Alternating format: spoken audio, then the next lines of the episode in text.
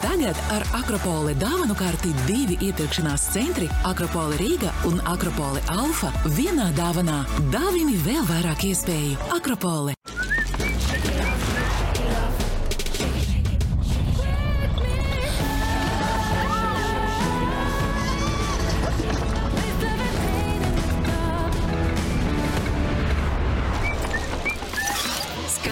Klikšķa attālumā. Ienāc Douglas.CLV.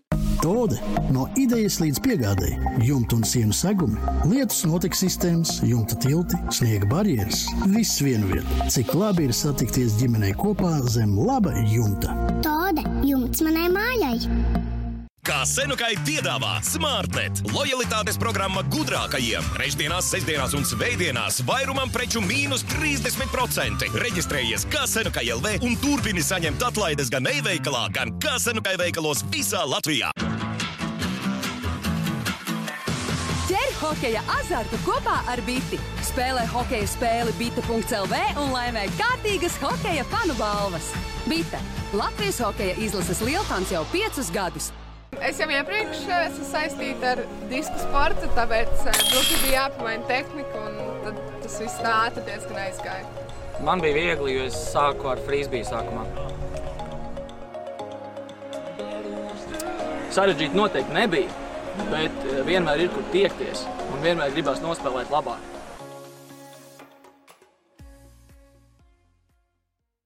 Tikšanās vieta, iepirkšanās un izklaides galvaspilsēta - Akropola. Raidījumu atbalsta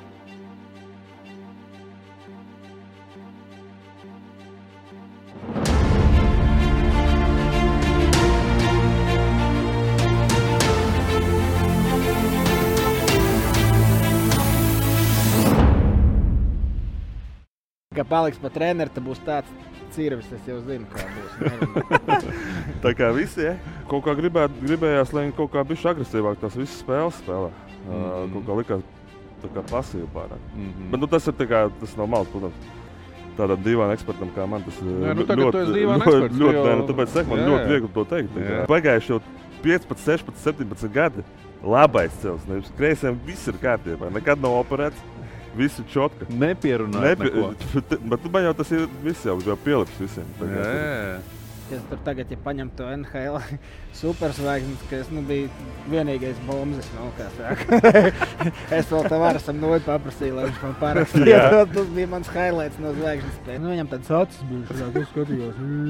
Kaut ko viņam pateica Es viņa ceru, acīm. ka viņš to neredzēs kaut kur gilīs. Jā, jā. Vēl. Kur tu? Viņš noslidoja, viņš pieslidoja pie soliņa. Es sēžu, tur tie soliņi, kā nu tu sēdi, reku tev borts. Un viņš man vienkārši rauja roku vēl kā ārā no turienes. Nu, Tur tāds, nu, kuils viņš ir.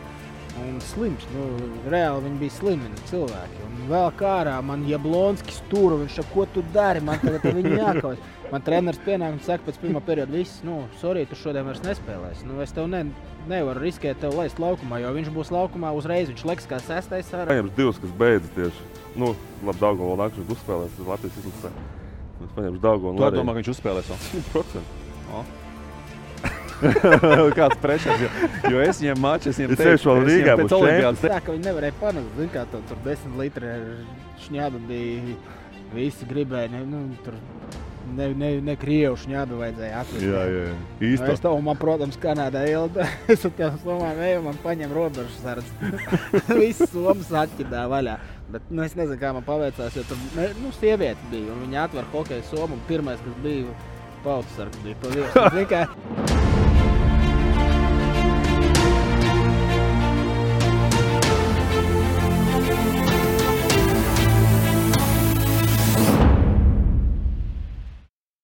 Laipni lūgti iepirkšanās un izklaides galvaspilsētā Akropola. Sports sarunu šova X trešās sezonas noslēdzošo epizodu ir klāts. Apaļas eh, 70 epizodes vēl nav aiz muguras. Šī ir 70. un arī šajā reizē par eh, hokeju. Un eh, tam atbilstoši viesi, protams, ka Kaspars Daugovičs, mans eh, šī pavasara kolēģis hokeja raidījumos, Kaspars Veicens. Sveiki! Un šodien mums īpašais viesis, kā saka, laukuma centrā un, iemetienā Mārtiņš Karsums. Ā, Mārtiņš, sveicien arī tev. Čau, čau. Kā iet, kas jauns? Ar Daugo mēs parunājamies regulārāk. Kā tev iet, cik daudz hokeja tavā dzīvē, ar ko nodarbojies? Kā dzīve Ā, īsāk nu, ko, sakot? iet labi, viss kārtībā. Tagad sāk gatavoties kaut kam. Kam? Nezinu, kam. Kam? Nezinu. Vēl. Kā nu jāuztur savu formā, ja nu kaut kāds NHL līgums Tas varētu izkrīt. būt disks golfs vai tomēr hokejs. Nē, es vienreiz pamēģināju nenormāli grūts. Yeah. Jā, nu, Tev šodien, iespēja, tev šodien būs iespēja pamēģināt vēl vienreiz, bet tas vēl. Ā, jā? jā, kam tu Aha. gatavojies? Es saku, es nezinu. Bet spēlēt bet, nu, bet spēlēt es gribu, jā. Es domāju, ka vēl normālā līmenī varētu kāds pāris gadus vēl uzšaut. Mm -hmm. Uh, nu, kaut kā tā, paralēli mācos, audzinu bērnus. Ko tu mācies? LSPA. Būšu baigais treneris. Kāds viņš varētu būt treneris? Tur iedomāties. Nu, baigi labi būt. Es jau labprāt pie viņa spēlētu. Jā. Nu, ja viņš būtu treneris. Kaut kur veterāns. Vairākumā varbūt. Am- pirmajā- amatieris. Pirmajā Amatieris. vairākumā ielikt. Te jau viss var sabiedrīt tagad jau. Tagad jau mierīgi. Jā. Ne- Nākošais Tā kā paliks par treneru, tad būs tāds cirvis. Es jau zinu, kā būs. Tā kā visi, jā? Nē? Ā, labi, nē, es tik- Ir arī tas labi. bija jautājums. Mēs arī par treneriem šodien pieskarsimies. Man tur ir pa- plāniņš. Klau, kolēģi. uh, Aktuālais pasaules hokeja čempionāts Latvijas izlasē atvaļinājums ir sācies, vai ne? Čāļi šobrīd jau ir um, Rīgā. Mm, Pavērtējumi, bišķiņ, cik daudz tev sanāca redzēt, ko tu redzēji, ko, ko, ko saredzēji un kā tev izskatījās tā komanda? Nu, es lielāko daļu redzēju tās spēles. Nu, nu kā, nu, tā vieta ir, ir tur, kur mēs esam. Laikam, tā sanāk, nu, desmitā. Nu, nav ne, labāk, ne sliktāk. Nu, pa lielam, uz šo brīdi, laikam, tā ir tā mūsu vieta. E, tu gribi, lai es to beigtu ķidēt, tās visas spēles? Nu, paķidāt kaut ko. Nē, varbūt konkrēti caur, tādu lielo bildi Nav īstenībā jēga nemaz viņas ķidāt. Nu, kur tur jau pa lielam viss tika redzēts. Nu, Apspēlējām žēl, visu, ko vajadzēja. Nu, Un tieši zaudējām tā, visiem, kam, kam, kam vajadzēja vai zaudēt. vai ne? Nē, nu, protams, ka gribētu vinēt visas spēles. Bet, nu, Nu, tas tas skaidrs. ir skaidrs, ka Latvijā tas ir diezgan, diezgan pasmagi. Bet uh, viena vien lieta, kas, uh, protams, tas vairākums, kas sākumā negāja sestajā spēlē, tikai tā teikt, nostrādāja. Va- Nu, labi, ka nostrādāja. Protams, mm -hmm. Mhm. nezinu, kā vēl tas viss beigtos. Uh, kaut kā gribēt, gribējās, lai viņi kaut kā bišķi agresīvāk tās visas spēles spēlē. Uh, mm Mhm. -hmm. Kaut kā likās tā kā pasīvi pārāk. Mm -hmm. Bet nu, tas ir kā, tas no malas, protams. Tādam dīvainam ekspertam kā man tas ir Nē, nu tagad dīvains ļoti, eksperts, ļoti, jau- nē, nu, tāpēc saka, man Jā, ļoti jā. viegli to teikt. tā Jā. kā- Lauris teikt, tas viss ir par lēnu. Nē, nu, bet, nu, kā, tas ir ā, laikam tam, tam treneru korpusam jāprasa, kāpēc. Varbūt. Nu, viņam tas redzējums varbūt no, no, no turienes bija laikam labāks. Mm vai- -hmm. Labi, redz, viņš izcēla uzreiz tādas konkrētas lietas. Kā, kā ar tevi papildinās kaut ko? Uh, nu, ko tur papildināt? Uh, jā, nu gribējās, protams, tos rezultātus pret tām komandām, pret kurām mums bija jāvinē. Ja mēs ņemam nu, tādu vairāk to spēli, arī pašu tādu dominējošāku, vairāk rips kontroli, vairāk mēs visu laiku uzbrukam. Uh, bet no otras puses, nu, jāņem ir uh, tie labāk tie nesmukie. Nesmukās uzvaras, lai pēc tam, ka mēs pēc tam Jā. ka visa valsts atkal, oi, atkal skaisti zaudējām. Beigās divi punkti un eh, pēdējā spēlē stresa par izdzīvošanu A grupā. Nu, Malači, ka vinnēja, nu, jo galu galā neviens jau tajā tabulā neprasa, kā tu tur tos punktus dabūji, bet tu to trīs punktus pret Angliju, nu, stress bija. Es pat nu, sēdēju pie televizora. Man Es bija pēc- šis te, kad es jau kā, kā savu mammu kādreiz, kas skatījās manas spēli, ka šī tā man Es pašam es pēc bija. tā- 2-0 arī gandrīz- es Jā. gandrīz izslēdzu Nu, ārā. bija Tāds jā, nu, stress. Nē, man bija godīgi pašam drošība. Es zināju, ka viņas beigās. Es nezinu, kāpēc man tā likās. Nu, man labi. ka Tā laikam vajadzēja tev rakstīt vai zvanīt. tev jā, jāprasa. lai Tā nomierinātu. spēle nerādīja to, ka būs tik, nu, tā uzvara. Jā, jā. Jo bija tiešām nu, panika. Nu, un, eh, Malačs, nu, kā ja Mārtiņš teica, ka tas vairākums otrais izgāja un nokārtoja spēli. Un, eh, cepa Alians, nost, eh, alianse. alianse, jā, Alians, jā. Malačs, malačs. Un uh, pret Zviedriem, teiksim, tā bija pirmā spēle, kas bija visu spēli skatām. Nu, ka tiešām tādā varēja just, ka nav vairs nekāds pressures. Nu, es nezinu, cik viņi ticēja, ka tur vakarā amerikāņi zaudēs Norvēģiem, bet tāpēc arī gāja un spēlēja vienkārši. Žēl, ka nulli goli, protams, kā tur Ankepāns kaut kur teica, ka uh, labākā spēle čempionātā ar nulli goliem, bet, uh, bet uh, bija momenti, uzbruka, nesēdēja aizsardzībā. Vienkārši hoķī dragāja un, un uzreiz varēja redzēt, ka tas izskatījāmies ļoti līdzīgi ar tiem zviedriem. Bet par Somiju arī mēs die- diezgan labi spēlējām. Un tur tā laikam tā pasīvā spēle laikam tā kā nostrādāja drīzāk.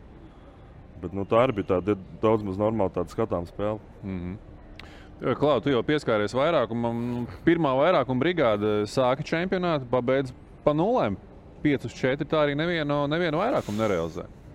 Kā tas ir? Jūs no pieredzes varbūt skatāties. Es tev pateikšu, kāpēc tā ir. Jo nav Daugovičs un nav Dārziņš vairākumā. Tāpēc arī pirmais vairākums nestrādā. Nav karsums ir rezervē kā 13. Nē, nu, man, nu, mana nē, doma, laikam, ka nebija tajā pirmajā maiņā tāds konkrēts viens līderis, kurš paņem uz sevi. Un, nu, to mēs zinājām, piemēram, Lauris, kad bija viņš. Caur viņu notika visa izspēle. Viņš savelk uz sevi, nomet, tur uzreiz zināja, kur ir nākamā piespēle metiens. Nu, tagad bija tā, nu, katrs, arī, arī čempionāta laikā redzēja, ka tur mainījās tā pozīcija. Nu, cik mēs zinām, Balts ir tuvu vārtiem, grib spēlēt, tas ir viņa, tas, nu, kur viņš jūtās vislabāk. Mm. Tāpat Koļa grib pusbortu, lika ķēniņu. Ķēniņš vienmēr spēlē vidū, tagad pusbortā. Man liekas, ka viņiem nebija tāda, nu, tā kā Tā, sevi tā saspēle arī, man liekas, nebija. Nu, nebija laiks, lai Nu, tā- saspēlētos arī. tas man- arī, bet- Nu, tā al- aliansē, viņi vismaz bija pirms tam kaut, kaut, vismaz, kaut, kaut kad kad uzspēlējuši, kopā. Parasti vienkārši bija tā, ka viens paņēma to vairākumu savāc un pateica, spēlēm tā, tā, tā, un, un aiziet. Un, nu, jā. un, eh, un tad Savāc arī gāja. vairākumu un pasaka, tur, tur, tur, šito, tur un viss. Nu, Tā ir man liekas, tā ir daudz ko darīt. pietrūka. Mhm. Nē, Jo nu, tajā otrajā brigādē tur arī bija, ka mm, caur mazo, nu, caur robu, visi zina, ka robs met pa vārtiem, kā ir metiens. Nu, Uz otru pusi jāaiziet dzieris vai nu met, vai dod lejā Rihardam. Nu, Mm, apmēram, vai viņš caur vilka, tas viņiem arī bija. Zinu, ka vilka aiz vārtiem un dod apakaļ dzierim, tad metiens no augšas. Nu, to, to viņi ir spēlējuši, un to arī treniņos viņi ir darījuši. un Viņiem sanāca, jo viņi konkrēti zināja tās nākamās darbības. Mm. Labi, varbūt ne konkrēti pēc jūsu pieredzes. Ja? Čempionāts ilgs, septiņas spēles, jums, jums ir sezonas bijušas ilgas, vai ne? Kāpēc treneris nejauc ārā to pirmo vairākumu brigādi, ja viņi nenes to rezultātu, ja, nā, ja nekrīt tie goli? Nu, kas, kas tur notiek? Nes, nestamies uz konkrētu situāciju, uz Hāri vai uz, nezinu, uz, uz Ārču, vai kurš tur liktos vairākums. Ja? Bet, Bet uz eh, ko tad jāskatās? Nē, nē, skatāmies uz jūsu kaut kādu, teiksim, tādu tavu karjeras Nu, Mēs pieredzi. nevaram iet un uh, teikt, "Ev, ne, ņem man ārā, jūs tur vai tu aizej izņem to ārā un tā tālāk. Neiet teikt. Nu, Ir vienmēr es, ne, nē, es, tā, ir kā tā tā, ne, bijis, es ka nedarītu tā. Prasa vienmēr, ko Nē, nu, labāk prasa, ne pastāstīt, jau- bet tāpatās viņi jau saliek tā, ka Pa savam izdara. nu, treneri ir izņem, pieņem to gala lēmumu, un eh, nu, tā ir. eh, Nu, viņi uzticējās tai- tam pieciniekam. Es nezinu, vai viņi ļāva viņiem pašiem. To mēs ne, nu, es nebiju tur. Nē, es jau nezinu, kas tur kā tur Jā, bija varbūt viņi pateica, Tas ka viņi viņiem paši jāpasvarē. izdomāja, nu, kā jūs spēlēsiet. Citreiz tā ir labāk. Nu, ja neiet spēlēt, ot, nezinu, pasaka, Rodži, paņem savējo brigādi, aiziet, apsēžties un dariet, kā jums vajag. Nu, un tad arī ir tā atbildība uz tiem spēlētājiem. Tas viens ir nu, zin, zem tāda pressure, bet tie pārējie arī dara nu, to, ko. A, kā pārējie skatās uz to? Nu, tiem tur neiet, vai ne? Nu, viņi tur, tur neiet, bet treneris saka, nu, klausies, nu, tur iedomā man iespēju. Nu, tur, nezinu. Varbūt tā ir. Nu, es domāju, ka. Uh, Es domāju, ka nav tā, ka klubos, iet, klubos, kaut kā paskatāmies, ka klubu pieredze, tavu pieredze. Tev ir Nē, bet klubā jau maina, tur jau maina visu laiku. Maina, jā, tur tur jau vairāk. Tur, jā, tur tas nav septiņas spēles, tur visu laiku kaut ko. Tur ir iespējas mainīt kaut ko, mēģināt, bet te jau čempioni jau nav pa lielam laikam. Nu, jā, jā, te vienkārši tas Es spēles jau tagad jau tā pretsezona tā saucamā, tur jau tas laiks vispār nebija. Mhm. Divs, nu kas tur? Nu, Jā, pietrūka viens pravarukīs, lai nokopētu to labo vairākumu, kas Olimpijādē bija pa lielam. Nu, Tik viens kur- pacēla roku. Jā, nu, kur, kur, kur, kur Laura vietā vienu pravaruko nu, uz, uz labo, labo labo pusi. Jā. Un uh, tev būtu nu, kopija pēc tas vairākums. Vienkārši tas, kas savā kā dod, bet kaut gan ne, ne, nebūtu. Jo Jaks bija tajā vairākumā, bija Baliņa, kas bija uz otru pusi spēlē. Tas arī vēl? uzreiz. Cība, nē, Ciba. Baliņa Olimpijādē spēlēja uz zilās līnijas. Nu, ja, ja paņem to pirmo vairākumu, bija Krastīs, Lauris. Rodžers bija vidū un Koļa bija vārtu priekšā. Un, nu, tas arī maina. Tas rokas atvēriens vairākumā ar daudz ko īstenībā ļoti izmaina. No kuras puses jāspēlē, ir, kur ērtā puse. Tā kā, mm. Mhm. Tādas nianses ir vienkārši, nu, lai nokopētu, pietrūkst citreiz arī kāds spēlētājs. Mm -hmm. Labi. Vēl viena lieta, ko jūs paši nepieminējāt, Elvis. vai ne? Elvis nu, es domāju, ka mēs visi gaidījām no Elvis krietni vairāk šajā čempionātā. Vai mēs vienkārši bijām uzlikuši kaut kādas baigas trakās Bet, cik es saprotu, viņš ir tagad- ar traumu tur esat spēlējis. Kas viņam bija par traumu? Zini kaut ko vairāk? Nu, tāpat potīt, ko tur Arī, rādīja ja? televīzijā, Jā. cik es saprotu. Bija jā, un viss tas, kas tur bija. Bet, Bet, nu, nu, kā visi Šilovs- gaidīja, protams. Nē, nu, jā, bet nu, vienalga, tu šilos mums labi savu parādīji, kā aizvietotāji. Mm -hmm. nu. Labi, nu, at- nu, ne, nu, ko, nu, labi, tu gaidi. Nu, Tad sanāk tā, ka spēlētāji arī domā, ka viņš tagad viss ķers un viņam Es tas domāju, maz ka vai nav nē, Es jāspēlē. domāju, ka noteikti gaidīja, kad Elvis pie palīdzēs vairāk. Ne? Tā, man tas nepareizi pirmā tāda iziet uz spēli. Nu, labi, jūsu laikos, nu, jūs bijāt drošāki. Nezinu, ka Eidžu bija aizmugurē vai nē. Jā. Redzi? Nu, es biju, nē, drošāks bija, tāpēc, ka zināju, ka nu, viņš mūs tur arī viņš bļāva. Viņš Vienmēr dusīgums, bija tāds jā. agresīvs. Viņš bļāva, nedod Dievs, tu tur ne, nekritīs ripai priekš. viņš tā kā prasīja nu, palīdzēt man. Un, nu, ja būs galīgs sūds, tad arī pavilkt. Nu, tas uz viņu. Viņš arī zina, ka ielaida tur. Kakiņu, nu, kā saka, Lārs teica, sūdiņu. Mēsli. Tad uh, viņš arī bez, nu, viņš nāca iekšā galvu lejā un nevienu vārdu. Ne, nu, viņš zināja, nu, ka viņam tas pēdējais darbs ir jāizdara. Jo, nu, ir grūti momenti Latvijai spēlēt pret tām Kanādām, Zviedrijām. Nu, tāpat ir jāvelk vārdsargam. Nu jā, Kā nu jā, nu jā, tas nu man jā. Teica, viņam taču arī maksā lielu naudu par Izlasē. izlasē. Jā, par tām lielām naudām. Tie spēlētāji, Nu, kas ir tādi, nē, Daugot, tie, es domāju, vairāk tiksim, tie spēlētāji, kas ir ar tādu statusu komandā. Ja? Nu, toreiz bija daudzās komandās, kur ir, nezinu, lieli spēlētāji. Viņš atbrauc, un viņam ir kaut kāds status tur, nu, tajā komandā. un Viņam ir spēlē vai nespēlē, bet viņš būs uz ledus. Nu. Nu, ir tā, bet uh, par Elvu runājot, es domāju, ka arī zinu, ko federācija liekas, tur ir druskuļi pa daudz uh, arī. Uztaisīja. jā, uztaisīja Elvis, tur tagad parādu, jo bites reklāmās Elvis, Elvis visur apkārt Elvis autogrāfu. Viņa var tur droši vien izvazāt, tur fočēties, ā, ierunāt, parakstīt. Zin, kā, nu, Ļaujiet viņam elpot? Cik viņš dienas bija Rīgā jāpaskaidro? Tur nu, nedēļa maksimums. Varbūt, Mazāk zini? pat, man liekas. jā. Man varbūt pat mazāk, jā. Viņš bija atbraucis tur kaut kādas divas dienas, viņš nebija Jā. halē, pēc tam viņš divas treniņus, tad ir viena Nu, tāda draudzības varbūt nedēļa beigās sanāca. Nu, nedēļa apmēram. Nu, man liekas, ka viņi uztaisīja tādu uz vienu spēlētāju, salika tādu pārāk lielu nastu arī. zini Kā, viņš jau arī drusciņi nu, no tā.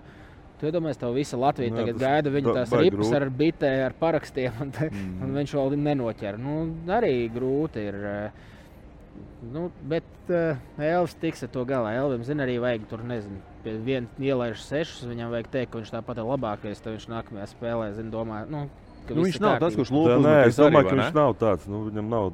Viņš man tik, tik viegli nesalūst. Nē, viņš Man liekas, ka nesalūst, viņš ir dzīvē izgājis Jā, lai seši nu nav tā, ka viņam jāiet un ka jāsaka. Nu, es Bet domāju, nē, viņš mierīgi no tiem, kas uzvalkā, uzvalkās no tās. Pagaid, nu, lielam jau dažu visu tās- vārdsargi uzvalkās. Elvis ir tas, kas dzīvo. vat Paskaties, kā viņš, viņ, viņam vajag to ot, hype apkārt. Viņam viņš pats sev tās intervijas pasaka, ka viņš vēznu vinnēs. Nu, zin, ka tur visi domā, ko tu runā. Zin, tu Kolumbusā spēlē. Tur, Nu jā. tur, tur eh, pat vinēt Stanley Kausu vēl Nu jā. grūti būs. Bet uh, viņš uzliek to savu mērķu lielas, viņš tam tic un viņam tas strādā. Nu, labāk tā nekā, ka viņš, oi, oi, šodien laikam piecas ielaidīšu. Nu, Mm, mm. man, tas Nē, es vairāk domāju savs. arī par to, kā ir, kā ir treneriem. Ja? Tev ir atbraucis tāds cēlus, ja? cik tev viegli viņu nolikt malā tagad. Nu? Jūs skaidrs, ka viņš jau tur vien ies pa gaisu ja? un gribēs spēlēt visas spēles. Nu, visi vārdsargi grib spēlēt visas spēles. vien. Nu, Topošais, treneris. kā tu, kā tu rīkosies? Nē, nu es, es visu novērtu, ka viņam trauma bija. Tad bija vienkārši viegli viņu pab, nu, nomainīt. malā, jā, jā. nu, nē, nevis pabīdīt malā, nomainīt. Mhm. Tas ir divas dažādas lietas. Labi, Tā- nebūtu tā- tā trauma. ne- Nebūtu trauma.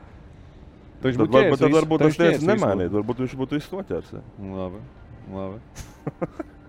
Ne, nu, Jā, tas nav ir- izvēles. viņam- ir jā, jāmaina viņam vārds, viņš neķer Viņam vajag nu, rezultātu. galu nu, galā, ne jau neķer, nu vienkārši tur arī Nē, nu- tā, tā pati spēle var arī tur. Ne tikai tas, ka viņš neķer, tur jau pret, piemēram, nezinu, pret Čehiem. Tur tāds nu, tur sarāva gabalos, sarāva nu, gab, gabalos, tur jau nav pat, nu, pat viņa vai, nu, vaina. Nu, jā, nu, Tā jā, kā, jā. nu, tur varbūt kāds aizsargs jāmaina vai kāds uzbrucējs. Jā, bet pēc tam pieciem goliem nu, pamaini, lai iedod citam pamēģināt. Nu, Elvis Nē, nē, tāpat pa protams, lielam mums būs pirmais ir vārds vēl gadiem. Nu, Protams. Protams. Lai viņš gatavojas nākamajam čempionam, ka viņš būs vesels un ķers un vilks. Nu, es teiktu, vēl uz nulli nav no, nostājis savu spēli nākamo. Nu, lai Ja lai pēc šitā gatavojas. čempiona nepateiks, ka viņš viss Tad nospēlēs vēl viņš labi. Vēl desmit čempionāti. Kā minimums. Klau, vēl viena atslēgas lieta, ko jūs arī nepieminējāt. Tāda arī no treneru puses pietiekami teiksim, tā mm, maiņas. Arī nu, ne, ne, netika nekas mainīts, eksperimentēts, vai tas ir tas, ko tu sāki. Jāļauj saspēlēties. Nav jēgas tur raustīt. Mm, nē, nu, tā pirmā maiņa jau. Nu, pirmā, otrā maiņa jau viņa visu tur labi spēlē. Nu, tā, pat es pat teiktu, nu, Nevajadzēja jau mainīt. viss. Nezinu, man liekas, ka nav ko īsti. Nav laiks, lai eksperimentētu. Beigt, tur kaut, varbūt Mm. tur zin, uz kādu spēli var kaut ko tur, tur, tur trešo, ceturto maiņu, varbūt kaut ko var pamainīt. Bet pirmās divas man liekas diezgan stabili spēlē. Viņas, man liekas, tur nav īsti jēga kustināt. Mm -hmm. Un tas, ka viņš tur katru, katru spēli, vismaz man nekad nav paticis, ka viņš laiku kaut kur katru spēli kaut ko maina, ka visu laiku kaut ko ar kādu citu O, tas, jāspēlē. kas Man paticis, vai ne? ā, Tev nepatīk? Tev man patīk ieliek, Man un tad- patīk ieliek. Es varētu vienai kaut vai visu sezonu. Galvenais, lai Visu laiku- dzīvi. Jā, ka tu, lai nemētā turp šurp. Man Nu, jā, tas ir savā nekad nav varat paticis. visu kaut ko sarunāt, nianses ar tiem pašiem partneriem. Nu, viņiem ir tā pirmā maiņa, ot, uh, viņi jau cik turnīrus tur ir izšāvuši kopā, ir tas uzlikts viņiem zīmogs, ka viņi māca. Un, uh, Lai viņi turpina šajā čempionā, varbūt viņi tur nesamet, bet tāpat jau kā, nu, nav jau tā, ka samet. nesameta. Nu, uh, tā kā nu, lai vairāk nākošais vienkārši samet. Nu, tad, tad arī nerunās neviens. Zin, kā, Mm. metīs pa septiņiem, astoņiem goliem turnīrā. Tagad tad- runā, ka sudīgi ir. Nē, es domāju, ka runā, ka nu, nekas īpašs nav izdarīts nekas arī, kā saka, a, nav kad, a, kad ir bijis kādreiz, kad kāds ir izdarījis kaut ko? Nu, Latvijas hokeja. Nu, pēdējo reizi varbūt ceturtajā finālā, kad spēlējām. Dānijā? Jā. Tāpēc, ka ceturtais ir vienāds. Nu, jā, nu. Mārtiņš tur bija. Pēc trešās aizbrauc projām ar mīnus seju un degunu. Klāpa pa jūsu ideālajiem virknējumiem. Kas ir jūsu, tagad teici, tu esi gados visu sezonu nospēlēt vienā maiņā. Kas ir tavs maiņas biedri konkrētajā brīdī? Tu ņem tavu savu top, top maiņu saliec. Es top, varu uzreiz top piecinieku. Draisēlis un Makdēvids. Es, tie, es tikko gribēju, bet es gribēju teikt, tur kaut kāds Panārins un uh, Makdēvids. Nu, tad tādu varētu kaut kādu. Labi. Es domāju, ka es 30 gols NHL iemesta viņiem diviem spēlēm. Jā? Nu, es domāju, Es domāju, ka vairāk. mierīgi. Tur nekas tur ir 82 nostājies uz tālu, viņš tur Vairāk stāvētu tālu, var priekšā, tur kaut kur pat slidu iemest viņu. Nu. Labi. Bija la- labas izvēles. La- Labi, Latvijas izlases paņemam. No jebkuras sastāvā mēs varam ņemt vecos, mēs varam ņemt tagadējos jaunos kaut kādus. Varbūt Un pilnīgi- Balders ir. Var ņemt balderi, ja grib balderi. Baldarijāni. Tev nav jāņem nekas, es tev vienkārši. Es saku, paņemšu divus, kas beidzas tieši. Nu, labi, Dāngā vēl nākamā uzspēlēs Latvijas izlasē. Es paņemšu Dāngā un Tu arī domā, ka viņš uzspēlēs vēl? 100%. O. Kāds prečs, jo, jo es viņam maču, es viņam Es sevišķi vēl Rīgā būšu olimpiādas teicu, es viņam teicu, vecīt, tu būsi atpakaļ. Tā mēs jau to teicām, mēs uzreiz visu to pateicām. Kaut kas to sadarīja. Ar mani nesadarīja arī. Ar Es kaut ko, ar, viņš ar kaut ko, ar kaut, bet to viņš ar kaut ko sadarījis. Kad, uh, Es viņam piedāvāju, derēt, viņš nesadarīja. Es viņam piedāvāju. Viņš zina, ka viņš zaudēs. Nu, jā.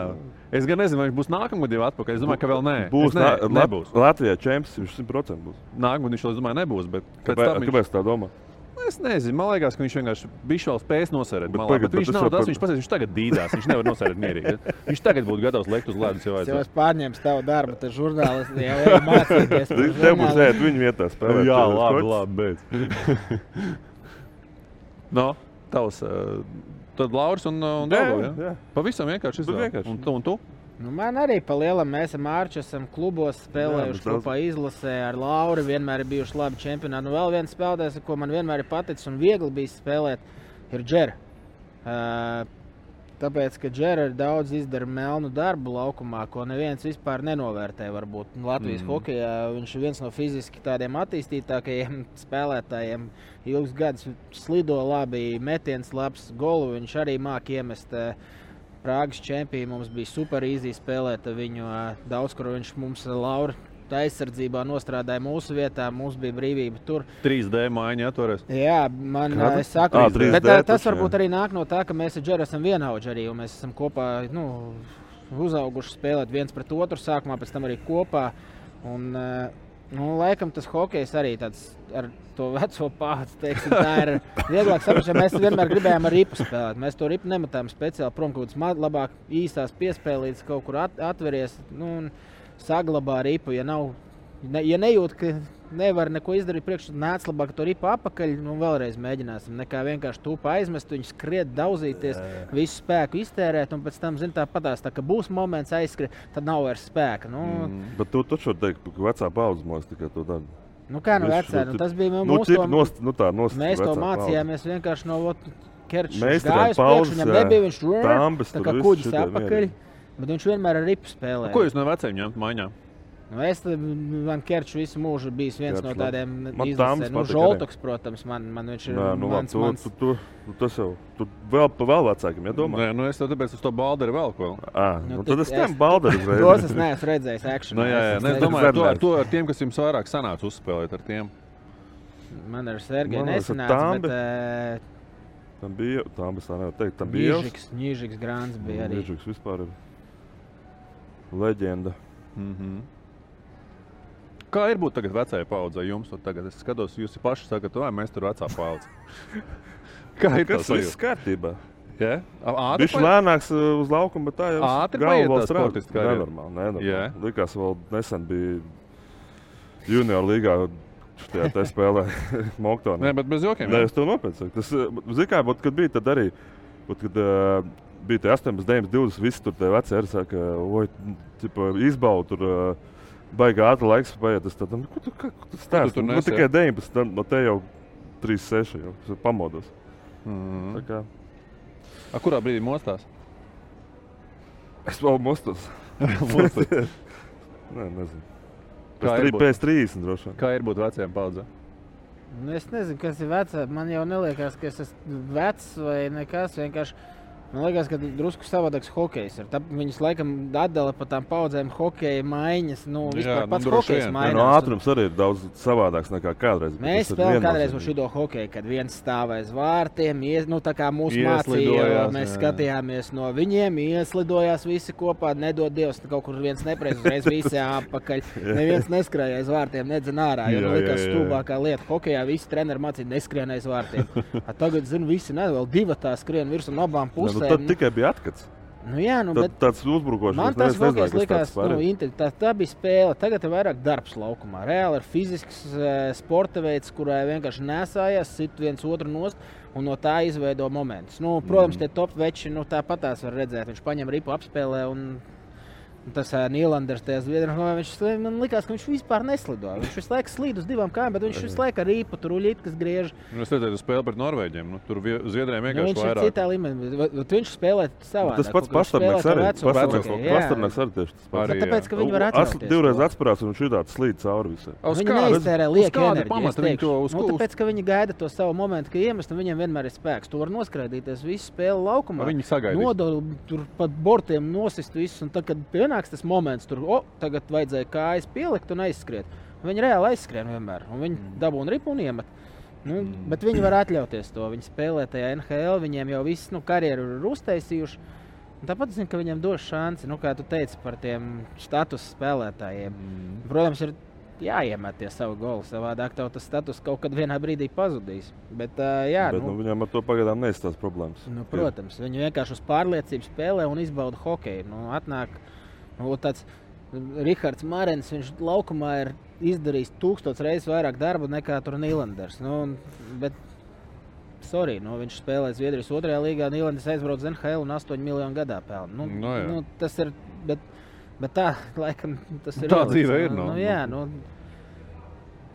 Tam Nīlandaram ķiverē gal, galva knapi lien jau iekšā. Viņš izskatās, ka jā. tā, tā Nu, izties. jā, burgeris garšo pēc spēles. Viņš aiziet, un viss smējas pa keselu, kā to uh, meipelību. Zinu, ka viņš tur pēc Jā. katras spēles aizgāja hotdogu ēd. Viņš resns bija, bet viņš kā viņš Bet slidoja. kā Viņš, viņš slidoja? noslidoja laukumā. Rokas kāds viņam. Bet kas tas ir? Ar bērnu, tas ir, tas ir no bērnu tas ir no dabas Nu, vai kas tas ir? hokeja fizika. Tā, tā tā, es nezinu, kā to jā. tu vari iet trenēties stadionā, skriet tur 400 metru distances, Es uztrenēt neticu, ka viņš kaut iziet vispār kādreiz jā. Simts pat, man liekas, metrus. Un tu izies tas laukumā, viņš tev netrenējoties trīs mēnešus, vienkārši tev uz apļiem noslidos, pārslidos, viņiem būs ripa, un tu mirsi nost, un tev plauša degs. Precīzi pateici, godīgi. Nu, ļoti labi. Klau, jauniešu, jauniešu vecums, jauniešu, kā saka, jūsu, jūs, mēs labi parunājam par to, kas ir veco paudzi, vai ne? Jūsu 25 gadi atpakaļ. Kādi tie bija? Atceraties tādus kaut ko, kaut ko, kaut kas 25 gadu atpakaļ. Nu, Man bija 11. Div, labi, 20 gadu atpakaļ. Nu, kad tu kaut ko sāki darīt vispār uz ledus un sāki, sāki to hokeju. Kāds tas bija laiks? Jo tu saki, baigi ātri paiet, baigi ātri paliek vecs un ātri, ātri viss beidzās. No. No. Tad kāds Kāds bija tas laiks? Kā tu atceries jauniešu laiku, kad tu tikko sāki? Jautrs laiks. Mīlēju hokeju. Nē, labi, tagad arī mīlu.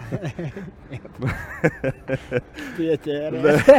jā, jā, Nē, nē, jā. nē, nē tas, tas, tas tā tikai. Mazāk. nu, es pat neteiktu, ka mazāk. Nu, kāpēc tagad, tagad jau, kāpēc, lai, ja es ne, nemīlētu hokeju, tas vienkārši nespēlētu. Nu, Nu, jā, Nav jā, jēga, ko, ko es tur iet, iet mocīties. Ceļš uz saviem, savu celu tur. Zin, tas man nebūtu vajadzīgs. Mm. Bet, uh, Kas ir tavam celim, starp citu? Kā šobrīd cēlis vien, jā? Ceļis. Kāpēc visi man vienmēr saka, pa ceļi? Kaut kā tas ir aizgājis, ka tev abi divi es šito vispār neesmu ir nekad sapratis. Tev ir labais. Man ir labais. jā. Skaidrībai Ar visiem, jā? Pagājuši jau 15, 16, 17 gadi. Labais cels. nevis- Kreisiem viss ir kārtībā. Nekad nav operēts. Viss ir čotka. Nepierunājot neko. Bet man jau tas ir viss jau, pielips visiem. Jā, jā. Bet, uh, jā, celim viss kārtībā, jūtos labi. Tā, ka tad arī sākām skraidīt, kaut ko darīt. kā. Jauniešu laiki. Debesis zilāks, zāle zaļāk. Tā tiešām bija. jūtos labāk, jūtos labāk, ātrāks.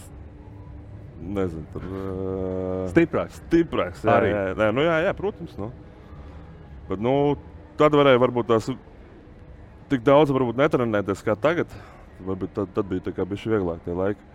Uz kā bija jāsāk vairāk trenēt. Bet no uz vecam tas jau bija kā jau 23, 24 jau bija jāsāk jau tā Mm. ritīgi kapāt. Tad kaut kādā 15, 16 jau tur tur zin. Mm.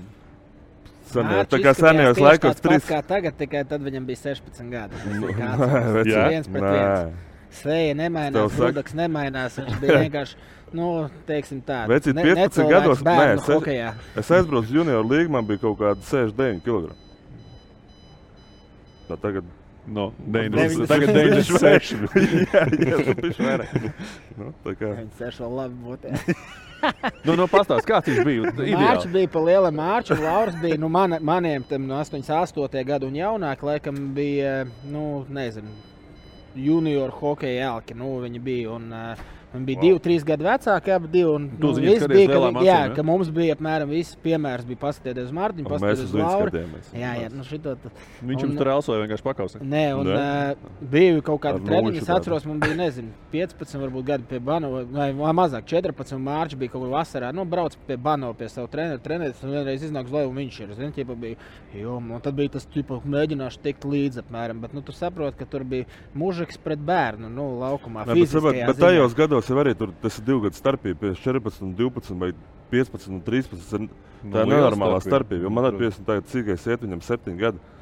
Mēs bijām uz pie, nu, pie ūdeņa uzspēlēt. Uh, nu, tas ir nenormāli. Divi, divi gadi tas ir tāds, tas ir tāds, nu, tāda astarba. Jā, nu, tas, Jā, nevar- bet man bija kur salīdzināt. fiziskajā ziņā arī, piemēram. Un tas arī bija varbūt tas, ar ko nu, mēs viņu točnu ņēmām ar fiziku. Nu, man arī likās, ka es savā vecumā biju fiziski spēcīgāks, tur, piemēram, zālē un nu, uz ledus stūros. Man likās, ka man nu, tā kā mušas tur varēja nodauzīt visu. Bet, bet, Tevi? eh, Nē, es, Viņš, viņš, es vēl viņš, varēju. ā, jā, šo- Un, tā tas bet pareizi tagad, saprati. piemēram, ja tu paņemsi junior hokeju, visi jau ir izlīdzinājušies. Nu, kādreiz fizika, ja tu biji fiziski spēcīgāks, tur junior vecumā, nu, tad tā tu dominēji nu, laukumā. Tagad nē, tagad eh, tas fiziski spēcīgākais viņu apskries. Nu, tur, Jo visi ir tie arī, kas bija tie, viņi, viņi visi tāpat tagad ir tādā superšeipā. Nu, visi Mm. ir tur cilās Tas svarus. Un... It kā tievs, bet tie, nu, muskuļi it kā nav tik lieli, bet tā, tas spēks pat iekšā ir nenormālākais. Es atceros, pie šūpi nometnē man 17 gados. Man ar Čičiku bija nu, Ankepāna ģirta.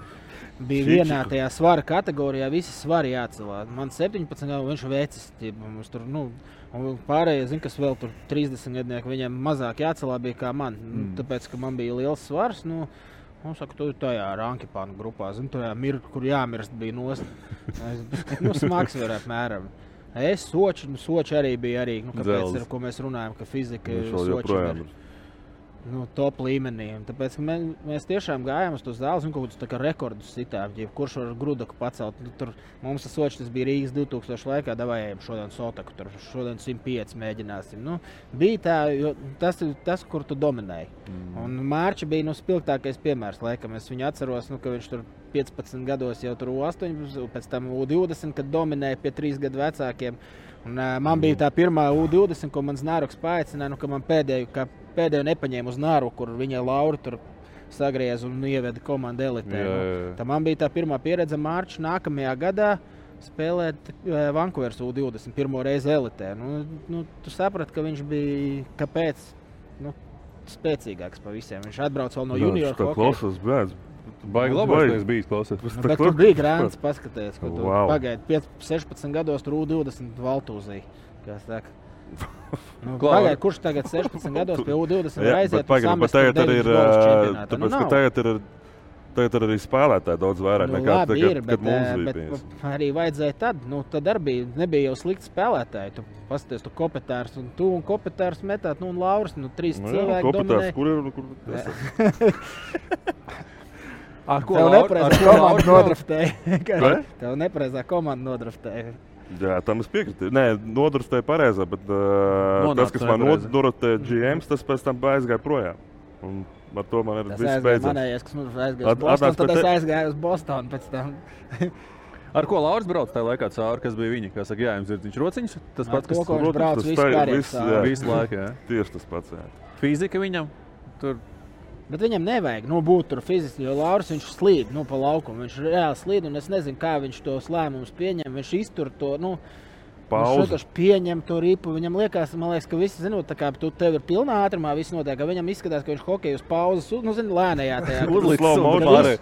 Jā, nu, ka viņam viņš, savu, viņš jūt to spēli vienkārši. Nu, viņš ir citā līmenī. Nu, Mhm, mhm. Nu, un tāpēc arī viņš var tur apspēlēt. Zin, liekas, un ko tu dari, tev tulīt nositīs. Bet viņš apspēlē, zin, nu, viņš iziet. Viņš tur, es nezinu, ar to nē, ar to liekas, viņam tā noja tā īsi. Viņš izvelk viņu pie pašas slīdes un nezinu, pēkšņi, zin, liekas, jau tur aiz vārtiem aizslidos. Tulīt.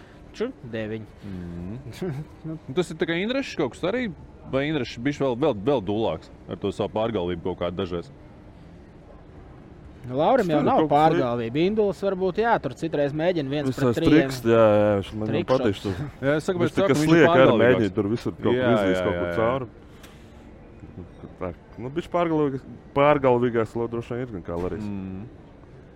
Klau, jūs atceraties savus jauniešu trenerus? Jūs viņiem uzzvanāt, jūs ar viņiem parunājaties, jūs viņiem nezinu, uz- aizvedat reizes gadā kaut kādu, kā saka, konfešu vai konjaku pudeli. Žēl, mani visi treneri jau ir taisaulē. Tur jau, jā? Jā, un, Nāc. no, bet jā, vienmēr bija pateicība. Es vēl braucu, es atceros pie Ojāra Rodas savējā pirmā trenera, ka viņš no Rīgas pārvācās uz aizkraukli. Es, ā, nu, vismaz reizi nedēļā tētis ved uz aizkraukli. Nu, vienu stundu viņš, viņš bija vairāk tāds individuāls, nu, slidošana, nūjas tehnika mācīja. Braucu pie viņa arī turpināja, nu, iet tur reizi nedēļā, centāmies uz aizkraukli izbraukt. Mm, mm, mm. Nu, Bistros bija vispār visu pateicību viņam palielināja. Viņš iemācīja visus hokeja pamatus. Un, un, Mm. Tu? Nē, jā. Diemžēl par nožēlu. Nē, nē. es A, kāpēc ne- tā? Es Nu, nesaku, ka tas ir es, labi vai slikti. Nē, es pat nezinu. Vienkārši kaut kā. Tad treniņš arī laiku ir mainījušies. un Kaut kā nav pēc tam. Visu laiku kaut kur dzīvots ārzemēs. Un uh, kaut kā pat. Mhm, mhm. N- Nē, es par to īsti aizdomājos. Mm. Nu, tas ir, protams, nu, nav, nav labākais. bet Ir jāatcerās cilvēki, kas tev tomēr ielikuši tos pamatus un uh, ie- iemācījuši to hokeju spēlēt. Mhm, mhm. Tā kā vismaz tagad ir iespēja pateikt viņiem vēlreiz paldies. Nu, skaidrs. Klau, kolēģi, mainām strauju tēmu. Kā jums ar futbolu? Treniņu procesā droši vien ir, vai ne? Ar ko? Ar futbolu. Kas tas tāds? Ar mani celt, domāju, futbolu. Tu nevari vairs, jā? Nu, es nē, Tūtačā labākais. Nē, tu taču beidz, nē, nē, nu, Nē, man bet liekas, futbols nespēlē. Nē, nē, es Vispār baigi, es, nē, es, Jo jūs vienkārši negribu- mācāties pavasarī regulāri spēlējāt. Šogad ar domu atsākt. Un Beidzās viss dēļ Covid. Covid, arī, jā? jā, jo Jā, jā. nevarēja. Mēs mešparkā visu laiku spēlējām puslaukumu, īrējām 9 uz 9 Jā, spēlējām. jā, jā. To tā, tā bija vēl Kārļas Krasteņa vecā iniciatīva, kad hokejisti pret basketbolistiem spēlē. Tad mēs vienkārši turpinājām. Es atceros, ka pamainījās tie cilvēki. bet- Spēles, jā, tur bija basketbols tieši tāpat. Jā, jā, nu, bet nāca viss tā. Bija inter... nu, man ļoti patīk, piemēram. Bet eh, nu, arī hokeja vienmēr nometnēs ir bijis futbols. Un... Pirms spēlēm jau mēs ar bumbu spēlējām, Mārķis ar spēlēm. Nu, tur nav jāskrien. nu, tur jau nav bet- jāsaka. to jau tu uzstāji, jā? Jā, jā, tu. Jā. Nē, varētu, ja es varētu, es vienkārši to nedaru, lai uh, nu, tur tur kaut kas Nemeklējot piedzīvojumus. Daudzo, piemēram, mildos man celē, nu, mums jau man tur beigsies karjeras. Nu. Nu, jā. Es tā vienkārši tā, nē, bet varētu, ja es varētu spēlēt, tur jau nebūtu problēma. Kā Kāpēc? pašā Pinskā, es- tur jau nebija variantu, tur bija jāspēlē. Tur Znārks pateica, ka jāspēlē futbols un viss. Nu, varbūt citreiz vārtos Futbols listā. ar regbiju noteikumiem. Klau, kāpēc futbolu prasīja Champions League fināls šajā nedēļas nogalē? vai ne? Seko tā, sekoja Champions League? Nē, Es vispār, vispār ne. futbolu Ja tu prasīji, kas ir futbols, tad tu nevari sekot futbolam. ne? Nu, Diemžēl, jā, es, es nav pasakot- tagad laiks vēl bērnu, nav laiks vispār. Es, es, es nu, nevaru tik vēl. Es, kad Šveicē bija sezonā, es biju uz pāris Champions League spēlēm šogad arī, kad Bern, Bernas Youngboys bija grupu Aha, turnīrā. jā, jā, Redzējām, jā, jā. Ar ko viņi spēlē. Viņš iet gulēt astoņos. Nu, jā, jo senāk spēles Nu, uz sākās- balītēm viņš teica, viņam tie jāpamodina. Viņš jau nāk. Nu, Futbols nav balīts, tur jāskatās. Bet, nu, jā, nu, desmitos vakarā pa vēl tās spēles priekš manīm sākās. Un pa lielam rēti, kur. Bet, nu, bija divreiz sieva aizved arī uz futbolu pirmo reizi. Tā kā bija forši. Sieva tagad vada tev droši. Sieva tagad ved man gulēt. Klau, Es kolēģi. tik gudīgi tur tagad sāku runu domāt, es vēl vispār ne uz vienu spēli neesmu bijis. Ne Latvijā, ne nekur neesmu bijis. ne viens- Vispār? Vispār neesmu bijis. Mēs tagad varam aiziet uz metu, man krustdēls spēlē. Rīgas derbijs. tagad ir kaut kad, ā, piekdien. Lāpis skondo krustdēls spēlē ir nav jūnijā kaut kad. Piekdien astoņos skondo Es stadionā. piekdien, diemžēl, netiek. No. Uh, bet jūnijā sākumā taču kaut kādas spēles nē. Nav? Izlasē? Izlasē būs Izlasē, jā. jā. ir. 11 vilki jāiet. Ir. Ir vēl 11 vilki. Ir. Tad tas jāiet apstāties viņu vismaz. Jā, nu dēla aizvedīšana uz Arimošu. Taču jāiet apstāties. Labi, čaļi. Čempionu līnijas fināls 28. maijā. Tas droši vien tas, ko nevajag palaist garām Vieplay platformā. Pēc brīža paturpināsim um, nedaudz arī ar jūsu atmiņu stāstiem par uh, Ziemeļameriku? Un pieskarsimies noteikti Maskavas dīnāmo tēmai, kas arī jums ir, kā saka, šur tur sabiedris kopā, vai ne? Vai tas ir Oļegs Znaroks bijis vai kāds cits? To parunāsim. uh, Bet tagad, kā ierasts reklāmas pauzītā, izmetam uh, mazu līkumu pa Akropolu. Es aizskriešu līdz Douglasam. Man vajag sarūpēt jums balviņus. Priekš kā priekš. Disc golf māčam nepatīk, tev būs iespēja viņu apspēlēt. Viņš pagaidām ir. Es neteicu, ka nepatīk. Tev Es teicu, ka man nesanāk. Jā. Sarunāts. Varbūt šoreiz tev sanāks. Varbūt. Mērķis jau ar roku savu garo ieliks. To. Nu, viņš tur ieliek iekšā. grozā. Iepriekš viņš eh, Bārtaļu atstāja. Principā, nu, nevar teikt, sausā, bet ļoti pārliecinoši nospēlēja. Lūkosim, kā, kā ies šoreiz. Tās pēc brīža, pēc reklāmas pauzītes. Tagad ar Akropoli dāvanu karti divi iepirkšanās centri - Akropoli Rīga un Akropoli Alfa - vienā dāvanā. Dāvini vēl vairāk iespēju. Akropoli!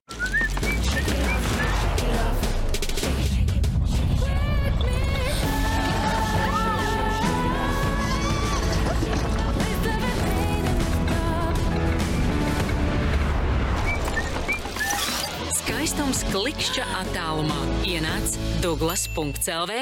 Tode no idejas līdz piegādēji. Jumta un sienu segumi, lietus notekes sistēmas, jumta tilti, sniega barjeras. Viss vienvietā. Cik labi ir satikties ģimenei kopā zem laba jumta. Tode, jumts manai mājai. Kā Senukai piedāvā Smartnet, lojalitātes programma gudrākajiem. Trešdienās, sestdienās un svētdienās vairumam preču mīnus 30%. Reģistrējies kā Senukai LV un turpini saņemt atlaides gan e-veikalā, gan kā Senukai veikalos visā Latvijā. Ķer hokeja azartu kopā ar Biti. Spēlē hokeja spēli Bita.CLV un laimē kārtīgas hokeja fanu balvas. Bita. Latvijas hokeja izlases lielfans jau piecus gadus. Es jau iepriekš eh, esmu saistīta ar disku sportu, tāpēc eh, drusku bija jāpamaina tehnika, un tas viss tā ātri diezgan aizgāja.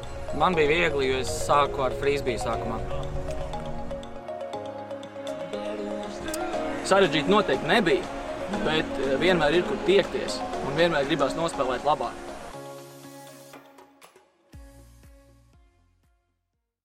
Tikšanās vieta, iepirkšanās un izklaides galvaspilsēta - Akropola. Raidījumu atbalsta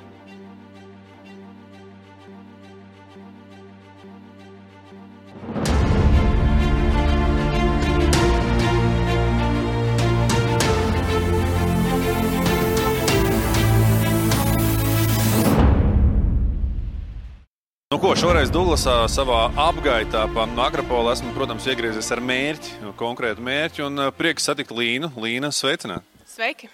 Uh, Kā tev iet pavasarī un uh, pastāst mums, kas jauns Duglasā? Nu, pavasaris ir tāds, kāds viņš ir. Šobrīd ļoti, ļoti gaidām vasaru, tāpat kā visi pārējie. Jo esam sagatavojuši ļoti plašu klāstu saules krēmiem, gan pirms sauļošanās, gan pēc sauļošanās. Tāpat arī gaidām jūniju, kas ir skaistais izlaidumu laiks, un daudz šajā laikā meklē dāvanas. Tāpēc arī mēs esam sagatavojuši īpašu piedāvājumu dāvanu izvēlei gan pavisam maziem bērndārznieku absolventiem, gan arī augstskolu absolventiem. Kā arī vienmēr atgādinām, ka lieliska dāvana ir Douglas dāvanu karte. Un, uh, protams, uh, aicinām apskatīties plašo klāstu mūsu e-veikalā, kur arī mēs piedāvājam, ja veicat pasūtījumu, skaisti iesaiņot jūsu dāvanu, kā arī steidzīgākajiem rīdziniekiem piedāvājam ziedu piegādi. Nu, super. Man liekas, ka Douglas, kā, kā ierasts, kā saka, iepriecinās ikvienu, vai ne? Dāmas, kungi, beig, beigās arī bērnu un jauniešu, vai ne? Tieši tā. Kalau, Līna. Eh, Es kā vienmēr sporta sarunu šovā Eiksi piedāvāju tev piedalīties mazā Viktorīnā. Es zinu, ka tu esi regulāri raidījuma skatītāja. Tā ir tiešām? Tieši tā. Eh, Šis ir eh, trešā sezonas noslēguma raidījums. Vai tu zini, cik trīs sezonu laikā mēs esam nofilmējuši epizodus? Jā, protams, es zinu, es ļoti cītīgi sekoju līdzi, un šī būs 70. sērija. 70. Tā ir tava atbilde, jā? Jā, Fantastiski. Līna tiešām regulāri skatās. Līna, vai tu aptuveni nojauti, cik viesi piedalījušies trijās sezonās, 70 epizodēs, cik mums ir viesi bijuši? Nu, vismaz aptuveni mēģini. hmm.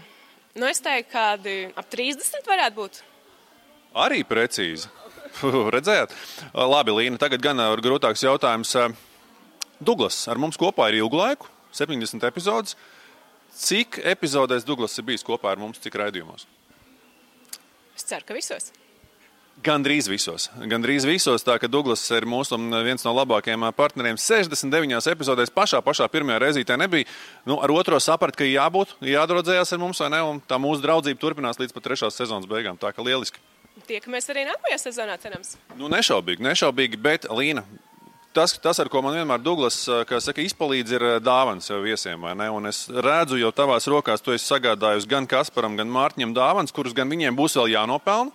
Tā ka es, kā saka, izsniedzu, pastiepu savu saka, dāsno roku, vai ne? Paldies tev!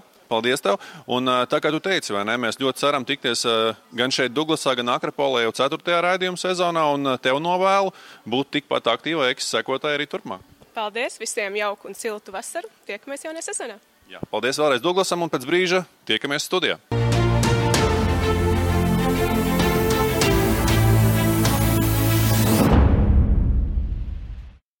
Reklāmas pauzīt, protams, izmantot um, liederīgi Duglasā Fabiju dāvaniņas uh, sarūpēja kolēģi. Nu, ko uzdevums uh, pavisam vienkārši. Disku golfs, um, pieci šķīvīši katram. Daugau jau iepriekš pirms nedēļas stāvēji, tu- piešāva, nu, tā, piešāva uh, roku pirms nedēļas. Māčs, tev būs iespēja. Šo tad baigi tālu aizbraukt. Nu, bija pabīdījām, bija pabīdījām. Jā, Redz, tā redzēja, kamerā lai nav netrāpīja. tik vienkārši. Nu, kurš, zin kā, varam varbūt paņemšu visus, kā saka, trauks nost, ja, lai gadījumā kaut kas notiek. tad Lai nesaplēst. Lai nesaplēst. Mārči, nu, pa vienam. Ļaujam tev pirmajam. Handikapu tev nedodam nekādu, jā? Jā, jā, sākās. Tagad ir tālu, ka tev vajag. iedod Tev vajag. foru. Ui, nu, viens jā, no viņam iedodam, viens no viņš, zin kā, debitants. Nu, davai, davai. Jā. Es jau baigais projas pagājušais no 5 Tupru. 5 ieliku. Jā, No mēģinām. 5, 5. Nā, nu, tev, kur, Nu, protams, man te pat varēja. Nu, es jau redzu, ka pa to kamerā aiz... Jā, viens. Paga man tagad, jā? Nu, redz jau. Ko, Vienu kameru tu nopirki tikko. 2-0. 2-1. 3-1. 3-2. 4-2. 4-3. Nu, Tas mākslinieks jau tagad. vienai. Vēl nē. Man nē, Nīča var- Bet Vēl man var būt viens. ja teica, aizmet garām. Man ir plus viens. Tev nebija plus viens. Man plus viens nodzēsām Tomi. Ui, Vocīt. Viss cieņa. Nu, Es pirmo speciāli aizmetu garām. nu dāvans, godīgi, dāvans abiem kolēģiem. Dāvans, Hā, protams, redzēju. abiem. Tā kā varat aizvest. paldies, paldies. Droši vien, ka sievām būs noderīgāk nekā pašiem. man bet, nu, tieši dezīt vajadzēja. Nu, vat, pasties, kas tur iekšā ir. Tas ir Pakrām, noderīgi, pakrāmējies. to pēc tam. Pakrāmējies to pēc tam. Uh, jā.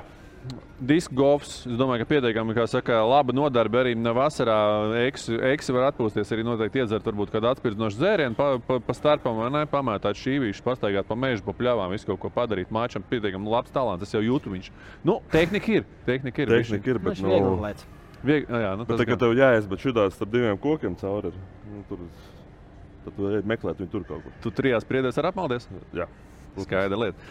Uh, Klau, kolēģi, tas, kas jums vēl ir kopīgs, um, Ziemeļamerikas pieredze.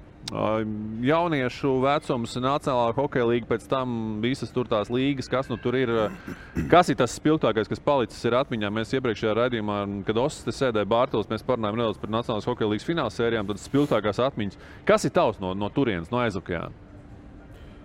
Nē, no NHL tas ir pats par sevi. Tas, kas, nu, tas, tas Par to nav bet, jautājumu, ā, droši Tās spilgtākās atmiņas man ir no junior līnijas, mm -hmm, kad spēlējām mhm, Oktonā. Mēs arī mhm. vinējām uh, to kausu, ka prezidenta, kā prezidenta kausu viņš bija. Tas bija tāds, vēl trīs gadi tiešām, kas baigi palika atmiņā, man Es pat teiktu, vi- vis, vislabākie trīs gadi manā, manā hokeja, kas man ir Tiešām, jā? Nu, varētu būt, ka jā, visdrīzāk, jā. Mm. Jo viss tur bija, viss dzīvošana, viss uh, atmosfēra, uh, hokejs, treneri. Nu, tur viss bija vienkārši wow.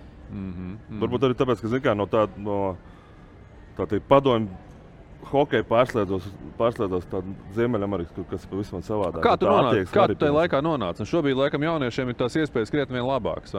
Kā tu tajā laikā nonāci vispār tur? Kā, kā, tas, kā tas notiek? Nu, aģents, aģents viss izdarīja. Mm. -hmm. Aģents sarunāja. Es no sākuma es pēc tam aizbraucu uz vienu prospektu turnīru. Tas bija laikam 16 gados vai 15. Un, uh, man jau, jau tur, tur, tur pienāca un prasīja, vai negribu braukt. Un, uh, un tad bija tur tas drafts. Mm. -hmm. Un tad nodraftēja. Mm -hmm. Un viss.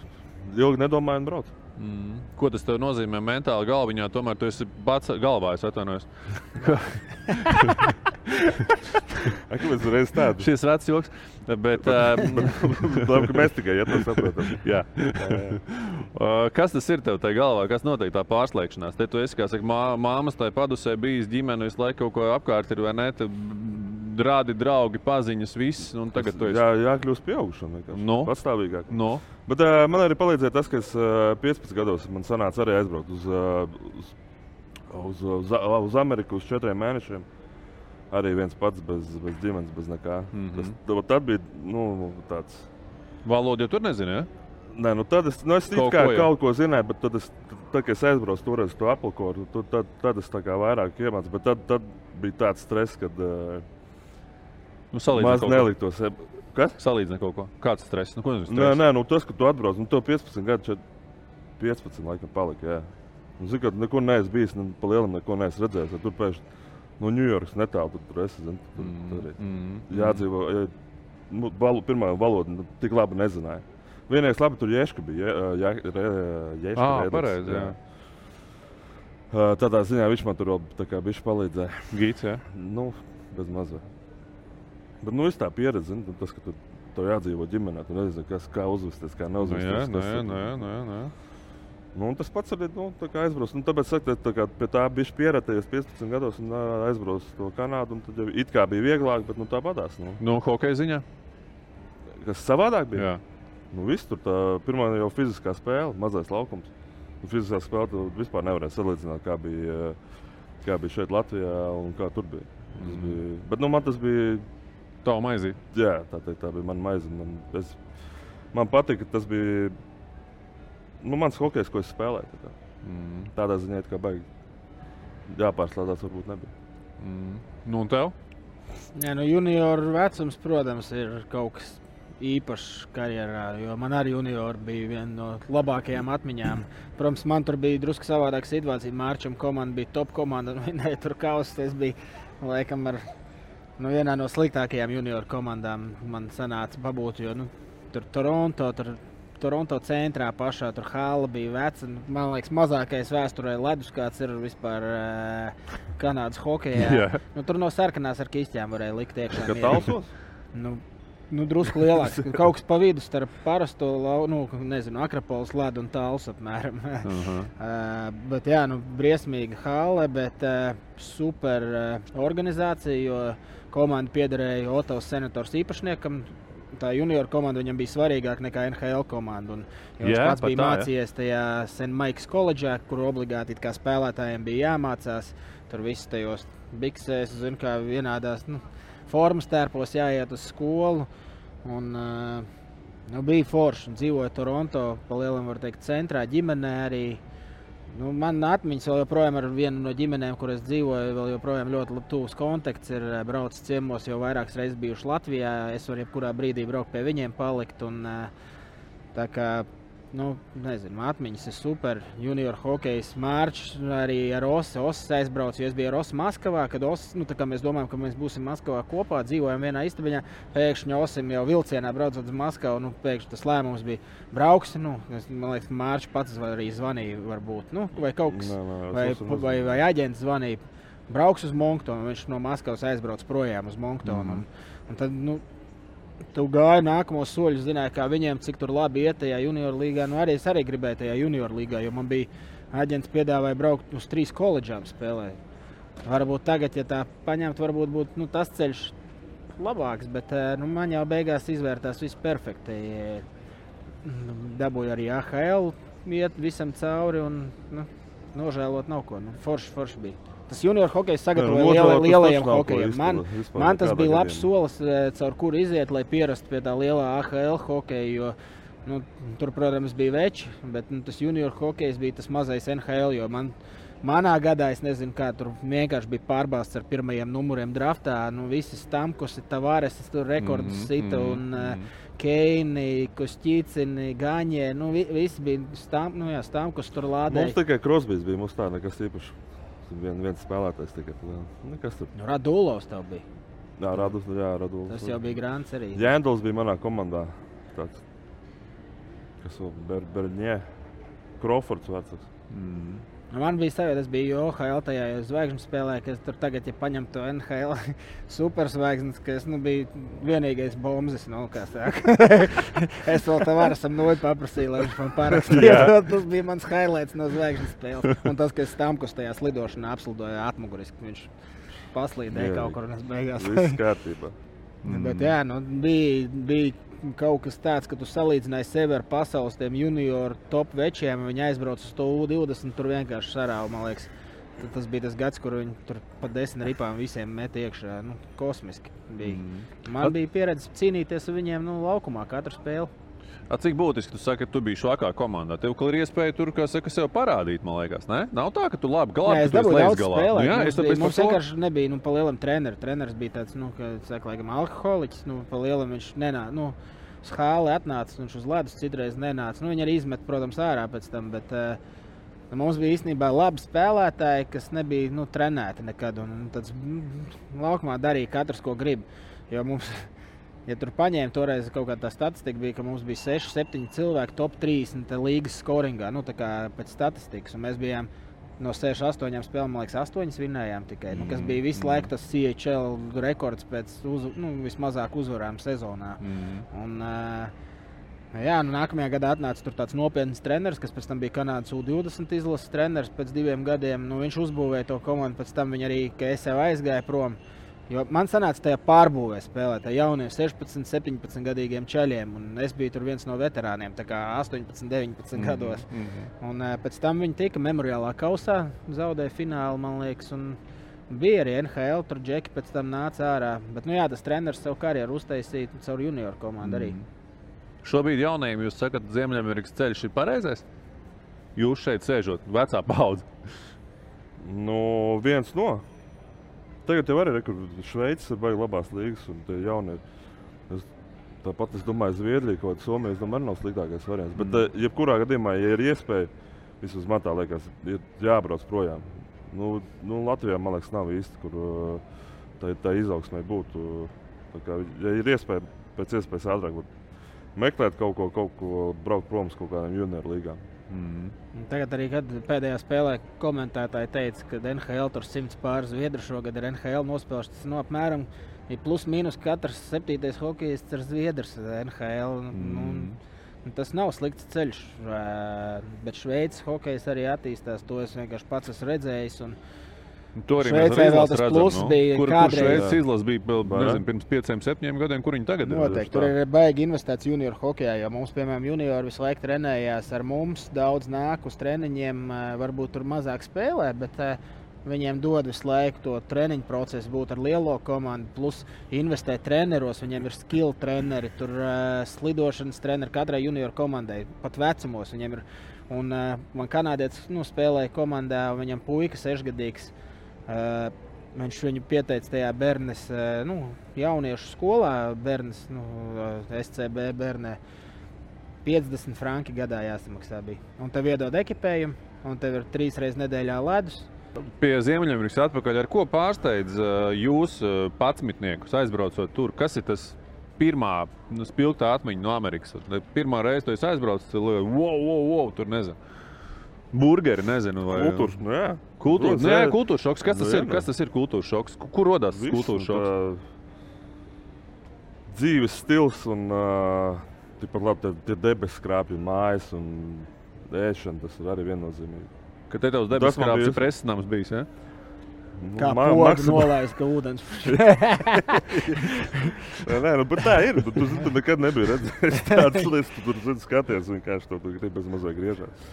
Bet, uh, nu jā, tā, tādas lietas ir. Nu. Ir kaut kāda kurioza bijusi. Tu aizbrauc, un tu, tagad, tu atceries, nu, tur gan es nu, salažoju, nu, pilnīgi kaut ko tur nezinu. Nu, nu, šausmas, nu, tā nevarēja. Nu, tā nedrīkstēja vienkārši. Un tas man bija jāzina, ka tā būs vai ka tā ir. Nu, viena kaut kāda. Jā, es aizbraucu uz Ameriku un uh, gribēju piepelnīties naudu. Tas bija 14, nu, 15 gados. Un tur bija jāliek vienkārši lapiņas tā uz nu, mašīnām aiz stikliem. Nu, tā kā Jā, reklāmas. jā, jā. Un Piebrauc policists onkls un prasa, ko es te daru. Bet man izrādās, bija jāzina, ka es nemaz nedrīkstu to darīt. Es esmu imports iebraucis un viņi tikai atbrauc uz hokeja spēlēm. Turklāt Tas tāds nepilngadīgs, arī aiz, aizbraucu šādā te uz pēc, pēc pāris nedēļām atpakaļ uz Rīgu. Labi? Jā. Bet, uh, bet man nu, es tur teicu, ka es tikai palīdzu. Un Tā teikt, ka Mhm. maz kaut kāda izdomāja, viņš aizbrauc prom. Bet nu, es tur biju tā. Aizmugurē bikses bija šādas pilnas. Nu, tur bija vienkārši tā, Protams. vai. Cik gadi tev ir? 15. 15 Tas bija tagad, es to- Ņujorkā aizbraucu. Labi. Vēl kaut kas bijis? Cik nopelnīt? Beigās kaut kas ir 10 dolārs. Nu, nu, tur bija smieklīgi. Nu, kas vēl ir Stāsti. šādā veidā uz Kanādu. Tu padomā, viņš izšaus tagad savus trījus. Es šņābu atvest tur kaut kāds desmit pudeles. To uh, hokeja somu piekrāmēju. Nu, tā, ka viņi nevarēja panest. Zini, kā tur desmit litri šņābi bija. Visi gribēja, nu, tur ne, ne, ne krievu šņābi vajadzēja atvest. Jā, jā, jā. Nu, Īsto. Es tam, man, protams, Kanādā ilgi. Es ar tiem somām eju, man paņem robežu sardzi. Visas somas atķidā vaļā. Bet nu, es nezinu, kā man paveicās, jo tur ne, nu, sieviete bija. Un viņa atver hokeja somu. un Pirmais, kas bija, pautsargs bija pa virsmu. Zini, kā, un Tur tā soma jau kā atver, kas smirdēt sāk. Viņa tā apskatījās. Hokeja forma. Fu, ciet, jā? Vienkārši aizver cietu. Domāju, ārprāts. Un Tad man sirds arī daudzījās. Nu, bet nu, nu, viss veiksmīgi. Labi, nu vēl kaut ko. Nezinu, es tur tā. Un ir vēl kāda tāda, ko nevar stāstīt, ja? Nē, tas, ko nevar stāstīt, tas ir, tas ir tur jau tā lieta, tas ir vis- tā kā visvairāk. Tie- Nu, vienu, ko vienu, ko nevar izstāstīt. Nē. Ja mēs jau šeit Es- visu stāstam. Nē, Daugava. Reku Daugam patīk šis visāds stāsts. Nav jau ko. Nav? Mēs sportisti, mēs sportisti, mēs kā. Tu esi, ja Daugam nav ko stāstīt, Kas tad tev, vai ne? Kas, kas var būt? Jā. Kādi tie stāsti ir, ja nav? Es gaišu smējos. Es vienkārši ka skatos, Mārtiņ, oi, ko es esmu redzējis. o, tur, tur vispār uz zaksu būs jāiet. Ko tu tagad sāc vispār? Labi, tas joks. Cik baigi te, o, joks baigi izsprukt no situācijas. Nē, nu viss treneris šitā te no Mārtiņa Juka prātā. No maniem. No maniem. Kā izrādās. Mm. Viss caur daugu viņu. Fuh, labi, čaļi. Um, AHL. Šie trīs burti. Ļoti labi. Arī. Tu, tas, uh, ko tu gribi dzirdēt? Es gribu dzirdēt to vienkārši to, to, to visu, kas, kas tur notiek. Nu, visi saka, gaļas mašīna, traki, tur nezinu, tas sit ir, daudz, ā, katrs trešais izdzīvo tikai. hokej- Hokeja ziņā tur traki. Nu, Jā, tur, jā. tur saka, ka ir grūtāk nekā pie tā NHL. Mm. Tur tiešām cilvēks sidās pa vietas, lai tiktu augstāk. Nu, tur ir tā kā tu saki, tā gaļas mašīna. Tur mēģina viens otru bez mazliet nosist. Cik tu cilvēks nosita? Cik es nositu? Daudz. Nu, nebija tik daudz. Daudz. Tur es arī dabūju bišķi pāris reizes tā normāli. Arī, ja? Bet, nu, tāds bija tas hokejs. Un, nu, bija, bet, eh, tā kā saka, man nekāda problēma ar to nebija. A, kā tu pastāvi tur pa sevi? Tādā AHL nonācis, nu, nosacīt jauniņais tur, nu, nezinu, pirmā, pirmais uznāciens tur. Kā tu tur pastāvi pa sevi? Jūs tur jau ar to noteikti saskaries ar kaut kādiem čaļiem, kas tur jau ir priekšā. Nu, tur tā ģidavšana jau tur nav tāda. Nē, nu labi, es negribu, Tur ne, tās- negribu teikt, diedu šīna, bet, nu, vienalga, nu, tu tur esi nosacīt jauniņais, nu, tomēr, nu. Ko tu te Nu, dari? Ja nu, tu esi viens no nebija- tiem, kuriem nē, ir nu, tik nosis. traki mums, nē, nē, nu, Nē? kā, nu, tu domā komandā? Jā. Nē, nu, komandā jau tur viens otru nesit nost.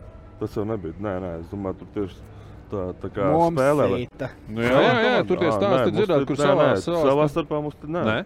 Nē.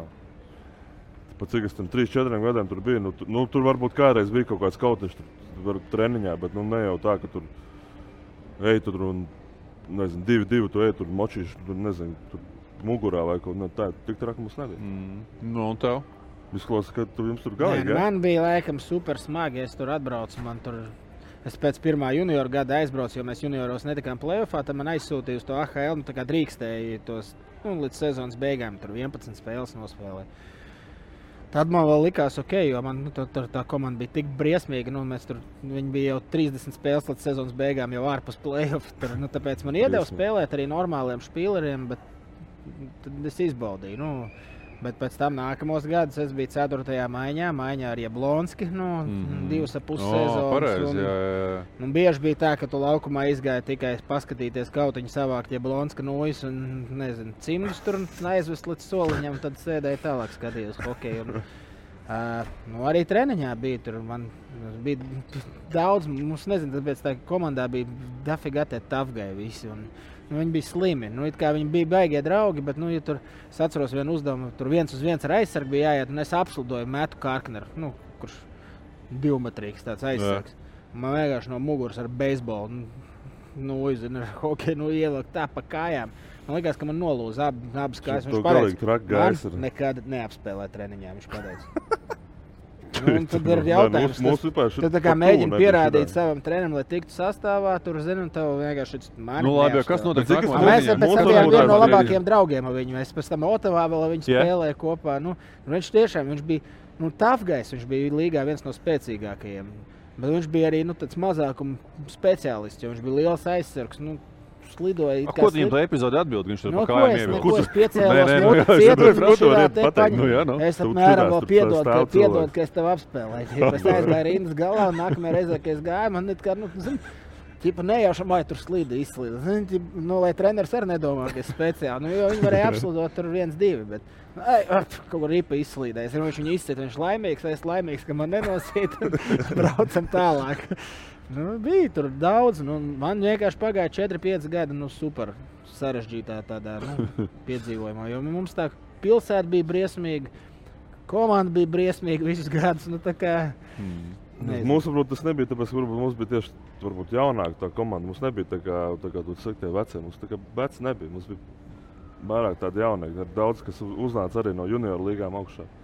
Varbūt arī tāpēc nebija tāds tik traki. Nu, Nevis tik tā- traki, bet traki tā kā viņam. bija vienkārši. Mums arī bija tā kā tafkai, bet mums bija pa lielām viens tikai, kas tur.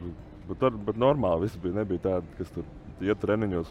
Jo tāpat zin, visi zina, ka pret viņu nekāda šansa nebūtu. Mm. Tas neviens ne, nemaz negāja, nemaz nelīd pie tādiem. Es atceros, man vienā nosēdināja spēlē Gilijas, bija, kas arī kā tam spēlēja. Viņa to ieblons, ka tur labākie draugi, un viņi slēg kāvās tur savā starpā. Es vienreiz tam Gilijas, nu viņam tāds acis bija, skatījos, "Ī." to, ko viņam pateica pa viņa acīm, viņš to pasmējos. neredzēs kaut kur tas gilis. Jā, jā, Latviju. Kur tu tur? Viņš noslidoja, viņš pieslidoja pie soliņa. Sēžu, tur tie soliņi, kā nu tu sēdi, reku tev borts. Un viņš man vienkārši rauja roku vēl kā ārā no turienes. Un Tur tāds, nu, kuils viņš ir. Un slims, nu, reāli viņi bija slimi cilvēki. Un vēl kā ārā man Jablonskis tur, viņš saka, ko tu dari, man tagad viņu jākaujas. Man treneris pienāk un saka, pēc pirmā perioda, viss, nu, sorry, tu šodien vairs nespēlēsi. Nu, es tev ne, nevaru riskēt tev laist laukumā, jo viņš būs laukumā uzreiz, viņš liks kā sestais ārā. Un viņš man tā visu karjeru pēc tam, nu, vēl kādus trīs gadus, mums reti sanāca viņam spēlēt. Un es pa lielam baidījos iet laukumā, jo viņš atcerējās, viņš slidoja, viņš jau iesildīšanās laikā. Tam man Jablonskis vienmēr blakām slidoja. Saka, viņš to nostīs, vienkārši to nostīs. Ej, tu nos.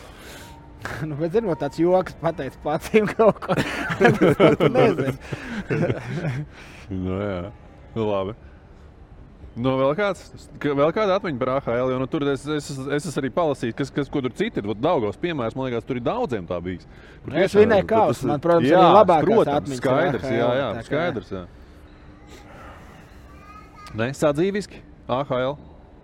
Man, man bija ļoti labi. Man pilsēta bija. ļu- Nezinu, pat teikt, ideāli. Man ideāli. 40 minūtes no Bostonas bija. Nu, tas tas far, nu, Farmijas Jā, Providence. bija. jā. Uh, pilsēta laba, tur arī nu, liela tā, tā kā universitāšu pilsēta bija. Tur kaut kādas piecas universitātes kaut kā, jā, bija. Arī dzīvojām tur jaunā, tikko uzceltajā tā kā, nu, mājā. Nu, ne mājā, dzīvokļu mājā. Visi, visi komanda dzīvoja vienā vietā. un Mēs tusējām, visi braucām uz, uz treniņiem. Tādā ziņā vispār nekāda problēma nebija. Mm. Man viss pretēji bija. Atkal? Jā, man nu, bija viena no briesmīgākajām. tas negatīvs mums laiku sēž. Viena no briesmīgākajām pilsētām, laikam, bija, visu laiku vēsturē, AHL, kāda bija varētu būt. ārprāts.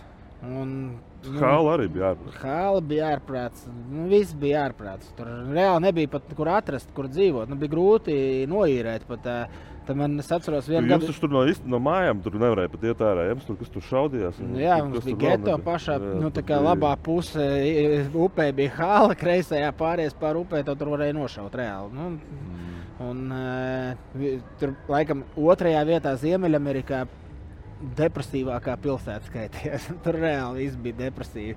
Un, uh, bet bija labi restorāni pāris. Nezinu, kur tur ņēma naudu cilvēki, jo tur nu, reāli bija tāds geto variants. Mm. Bet nu, mājokli mēs nu, trietā īrējām, jo nu, viņi gribēja divu tādu, bet nu, čaļi reāli paņēma man trešo dzīvot pie viņiem. Kā, nu, tur nebija vairs kur atrast, kur īrēt. Jo nu, nu, ne, nebija liela izvēle. Tie, kas pirmie tur vai no iepriekšējiem gadiem, nu, at, visi atstāja savu dzīvi, maksāja visu vasaru labāk, jo, nu, lai ir kur dzīvot. Nu, Mm. diezgan tā pabriesmīgi bija. A Kas tev motivē to visu izdzīvot? Kas tev tur nezinu, motivē, tur nezinu, Nu, nemest es to visu? domāju, ka tas pats, kas visiem. Nu, gribēja Lielais sapnis, Sapnis, uzspēlēt. Un, Mhm. Pierādīt, nezinu. Man jau, es saku, man visu laiku bija piemēri, nu, viņi, nu, tā kā vecāki džeki, kas bija, kas tika. Mārķis jau ar gadu, cik gadus tu biji? Trīs, četrus, Providence. Četrus. Četrus pirms dabūju. Jā, nē. Providencēs bija trīs. Jā, à, nu, pirms es dabūju spēlēt, jā, jā trīs. čet- gadi. Trīs gadus mocīties. Zinu, tu man arī Jā. piedāvāja vienā brīdī braukt atpakaļ uz Eiropu, spēlēt, un labu līgumu piedāvāja, bet nu nē. Nu. Labi, arī paveicās, ka tā pilsēta bija lēta. Vismaz Binghamtonā kaut kādu naudu varēja ietaupīt drusku. Jo nu, daudz gadi nu, stāstīja, ka viņi dzīvo nu, tā, izdzīvot. Roverā ielikt. Nē, nu es jā, Rover nopirku. Benzīnu, benzīnu nezināju, kā ieliet pēc tam tikai.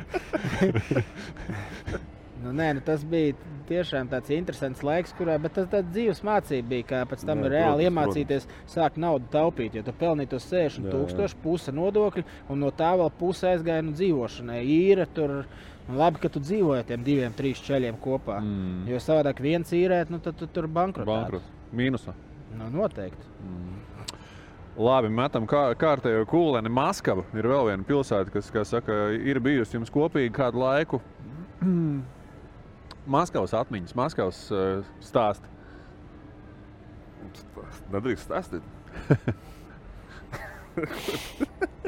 Ko tu smējies? Es visu pēc viņa visur braukāju. Es- Jā, es- es es- es bija vien- Maskavā, es atkal braucu uz Maskavu. es. Man visu laiku bija vienmēr Bet mums kaut sanāca, tas pajautāt. jau- Jā, man visu karjeru pa lieliem varēja mārčam Bet tas jau- pajautāt, bet kā tieši ir. Bet tā arī ir. Bet Tā tas arī ir. bija- Es paskatījos, jums ir tieši tā arī ir. Kā, kā, kā, kā Daugavs saka, ja 13. un 14. gadā tu esi Maskavā, pēc gada viņš piebrauc Jā, klāt. Jā. Nu, Tur, nu, tā tas ir. Jā.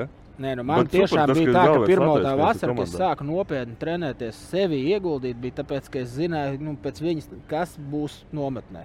Mhm. Jo es gatavojos, nu, parasti ma- Pinskai NHL sezonam gatavojos individuāli, tu slidoji vairāk, lai tu būtu labā tādā šeipā uz ledus uz nometni, jo tev bija jāizšauj 3-4 dienās tajā NHL nometnē, un tad tu, o, tu baigi labais. Ja tu pēc tam nākamos 6 mēnešus tur nomirs, nu, a te bija otrādāk, tad divas nedēļas, apmēram, tu iznīcinās ķermeni, mm. lai tu nenomirtu pēc tam. Nu, Nu. tev, tev ir jātrenējas, lai tu tagad nu, nenosprātu. Ja? Nu, tur bez variantiem bija.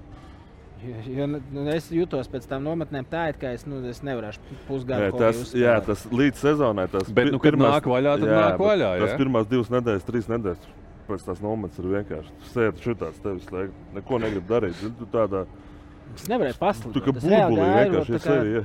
Nu, ka jutos, kā es teicu, ka bombas uz laukuma. Nu, A, Cik vajag spēles, lai attietu? man Spēles, daudz nu, vajadzēja. Nu, Nē, cik tur jau 20? tur ko 10, 15, vairāk? Nē, spēles. nē, ati, nē, uz sezonu. Kaut bija, sezonu- nē, sezonu. sezonas Nē, sākums sezonu- svaigs? Uz se- sezonas sākuma. Viņam tur bija tas iz... Nu, man kāds piecas maz- vajadzēja, lai es ietu tādā Sezonā Nē, jau, jā? kā spēļu ritmā. Lai ietu. viņam tur bija tas, tipa, tas izdomāts tā, ka tieši mēs sākam tajā, tajā datumā un tieši lai uz to būtu tā kā Uz sezonas sākumu jā, tu tā būtu, kā jā. Tu būtu tajā, tipa, pīkā. Jā. Znaroks ir tavs treneris? Mans? Jā. jā. A, Viņš kur- man ir uh, ņēmis līdzi. Viņš kaut kur kā. Un jau U20 viņš man bija treneris. Jā, jā, jā, protams. Jā. Man arī. Jā, tev arī. Jā. Arī tavs treneris. Nu, palielam, jā, jo es arī izgāju visiem posmiem kā kopā ar pie, nu, Kārs mans treneris. Visur esmu bijis pie viņiem. Nu viņam kopā Izlasē, Dināmo, Spartakā, bet visur izmests pie H. visur izmests. nē, nē, nu, nu pie Oļega, jā, arī. Nu, Nē, nē, visu nē, 18 izlases, 20 bija uh, izlasē, pa lielam viņš man, nu, toreiz ievilka Rīgas čempionu. Jā, uz Ilas viņš arī man paņēma. Viņš bija viens no tiem, kas deva šanci. Kur, kur, kur atrodas tas? Ir, tev ir, ir tas tavs treneris vai nav? Nu, tad, kur ir tas? Kur, kas tas ir pāķi kaut kādi? Ir kaut kā, esat tā domājuši paši? Vienkārši Ka jūs vai nu uzticaties, viņam viņš tev tic? jā, nu, Da viņi Tur kaut ko tā droši vien redz tevī tā, vienkārši jā. sev, savā Tev sevī katram varbūt. trenerim ir savs. Protams, Katram ne, es pa jums ir, konkrēti, es pa jums konkrēti abiem diviem. Nu. Ne, nu, kaut, laikam kaut, kaut kas tas Kur viņš tev iemīlēja? Nu, kurā brīdī viņš tev iemīlēja? Tu tā apmēram stādies priekšā? Nu, tas, ka Mārcis Vilka vienkārši U20 izlasa, un viņš bija galvenais treneris, un viņš viņam uztaisīja. Jo, nu, pa lielam Mārcis nu, viņš palīdzēja Oļegam par treneru viņš- tādu kļūtu slavu. Viņš vinēja to elitu, nu, aizgāja uz elitu. Pa lielam tas bija uzreiz, kāpēc Oļegs bija galvenais pēc tam. Lielajā Lielajā izlasē. ko nozīmē Mēs- palīdzēja. Nu, mēs, jau, Kā? tas mēs jau kaut komandu palīdzējām. Ne jau es viens nu, protams, bet uh, nu, tu biji viens no tiem Bet viņš arī līderiem. bija ar treneris. Lauru Viņš arī ir bijāt- treneris tāds, kur, nu, pie kur tu gribi spēlēt. Nu, to, viņš, kā viņš to visu pasniedz. Un, uh, morāli. Skaidrs. Nu, tas ir. Tāpēc viņš arī ir vinnējis. Tāpēc Ko viņš viņš ir- pasniedz? Nu, pastāst, ko viņš pasniedz? Viņš Nu, ir godīgs. Viņš ir godīgs. Jā, jā? viņš ir rod... Nu, tad nevaru teikt, nu, viņš to pateiks, viss skaidrs. Jā. Mhm. Ja tev kaut kas neies, viņš tā pateiks. Ies. Viņš, viņš arī man patīk tas, ka viņš zina, ar kuru var tā maķi maķa runāt, un ar kuru vajag tā kā mierīgāk parunāt. Kuram paspēlēt, paglaudīt, kuram nu, nē, jā. kuram iedot iekšā. Kuram var vairāk, kuram vajag mazāk. Jā? Nu, viņš man zina, viņš, viņš tā kā psihologs vairāk. Viņš man zina, ar ko, mm. ko ar kādu, ar kuru katru vajag tā darīt. Mm. Jā?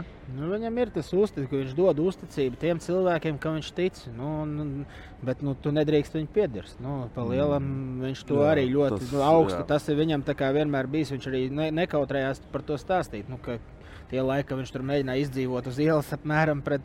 Viņš saka, tas bija svarīgi saprast cilvēks, vai viņš ar tevi aizies, nu, tik, vai tikai runā, vai arī aizies, ka vajadzēs Mhm, nu, mhm, sūdzes tur mhm, mhm. no sūdiem līdz. Un Viņš arī to skatījās spēlētājus nometnēs, piemēram, vai tu varēji tur ir magu. Nezinu, viņš zināja, Nu, ka mums bija tāds raksturu nu, kurš patikt. nevarēja paskriet. Bet viņš nu, viņu visu laiku čakarēja, nu, tad viņš skrēja. Tad, nu, un, Savu skrēja līdz nevar. galam aizskrēja. Viņš pa viņu smēs, bet viņš zināja, ka viņš nu, uz viņu var paļauties, nu, ka viņš nu, cīnīsies līdz galam. Apmēram. Tā arī tās nometnes bija veidotas. Mm. Nu, taktiski. Tas ir tīri raksturā. A, Jā, taktisko- jā, bet viņš arī teica taktisko to. zīmējumu. Haris, nu, Haris, tāpēc viņam labi gāja. Roka tāpēc, jā? ka, nu, Mhm. Viņš ir kā psihologs, un viņš ir tas, ķipa, tas Nu, īsāk sakot, tas nav tas, kas ir uzbūvēts. Ja, ka, ka, ka viņš ir psihologs un Haris tur darīja kā saka, zīmēmo darbu.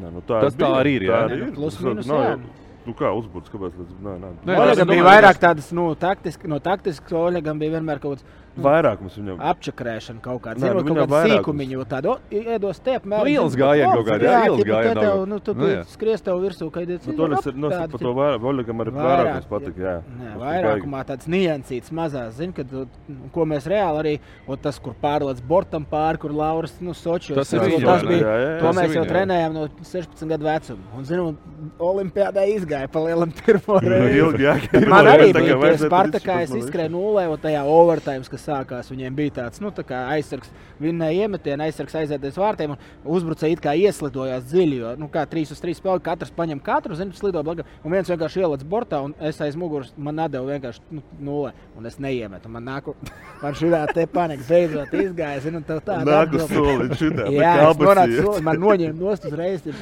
bet es divas maiņas tālāk iemetu pats tajā overtime. Zinu, man bija, tas bija tāds, ka aizmirs ātri par to, ja būtu zaudējuši, nu, viņi at, atcerētos to. Mm -hmm. Labi. Maskavas dīnāmo klubs kā tāds. eh, Mēs te arī izlasām kaut kas no čaļiem. Teica, ka tur baigs spiediens, baigais un kaut kas bijis čempions. Uh, klubā, tādā klubā spēlējot, jūti spiedienu. Nezinu, no mēdījiem, no vadības. Nē, No... No mēdījiem varbūt ne, bet nu, no vadības vadības Andrej bija Nikolajevičs. Safronov kungs bija tāds. Jā, jā, jā. Tur spiediens no bija. pirmās dienas, kad Wow. es atbraucu, man jau tur Tur sāk. pat vēl ne, nepaspēja nolaisties lidmašīnā. Nu, atverās durvis, tev jau zvana un jau dušī. Jau No ko saka? Nu, es nevaru to kameras priekšā. Vari, vari, nu, nu. nevaru. Nu, vari, mēs uz- strēlnieki mēs Tas bija viņam mīļākais, Ā. tie latiški strilki. ja. Aha. Tas bija Otaroja priekals. Man jau bija uzlikts tas krusts, apmēram vienalga, ko es darīšu. Es biju tā visa vainīgs. Par... Jā. Tur, nu, nu, tur bija, jā, ja tur kaut kāda. Viena, divas spēles nebija tā kā vajag. Tad bija tāds sapulcs uzreiz. Nāc starp, starp periodiem iekšā. Arī, jā. Jā. Mārķis nevienu spēli, man liekas, sezonā tādu pilnu vienā maiņā nenospēlēja. Mēs visi nometnēs gājām vienā maiņā, bijām tur top mājiņā visās draudzības spēlēs. Pirmajā sezonas spēlē kaut kāds divus periodus nospēlējām, uz samainījumu un pada, visi. Viņi pateica, ka mēs nedrīkstam kopā spēlēt. Jo mēs Uguns- esam uguns, uguns. ar uguns zīmēm, kā pie kaut kādiem gaļiem. Un divus uguņus nedrīkst kopā Jā. turēt. Ot kā ir vecīt. Mēs esam uguns izrādās. Viss, jā. No tā. Nu, es jūtu to, es jūtu šodien jau ir tuvojas. Pāžārs uzreiz veidojās laukumā. no uguns. Tad Viņš negrib stāstīt. Kas ir vēl, vēl veidi, ko viņš dara? Ka- Kas ir starp, starp nezinu, periodiem, ieskrien iekšā? Nu, kas notiek? Tur... Nē, Nu, bet tu gribi, lai, lai, to, lai to valodu runā. Nu, Jā. Nu, nu, nu, kāds, jā, nu, ko cilvēki klausīsies, nu. Nē, bet tādas, tādas izteicienas, kā viņam tur ir, nu, tādas nebija tu dzirdējis. Nekad. Ok. Tādā, nu, Nē, tā, nu, tur kā, kāda viņam tās- le, leksikas krājums ir. Zinu, Nu nu, jā, tās padomju kara filmas vēl tur, kā tur, nezinu, tur ģīvjātajā rota, tur, zinu, no šitas viņiem, nu, iekšā ir apmēram, ka tur mēs tur vinējām pasaules, nu, karu apmēram, nu, visi tas sēž, un viņi domā to visu nes klubā iekšā. Mm -hmm, mm Nu, tur bija tāds, zinu, brīžiem smieklīgi, nu, tā, kad tu domā, nu, ka viņš ir, zinu, Bet nu, rezultāts jau bija. Nu jā, nu, visu nu laiku. Nu, Prešers bija, naudu maksāja. Zinu, Jā. tu tev arī. Tu sap, Tur jau tā līnija, tu ja naudu maksā, viņš pateikt. jau var darīt, ko viņš grib. Nu, patiesībā jau, tas ir kas maksāts jā. jā.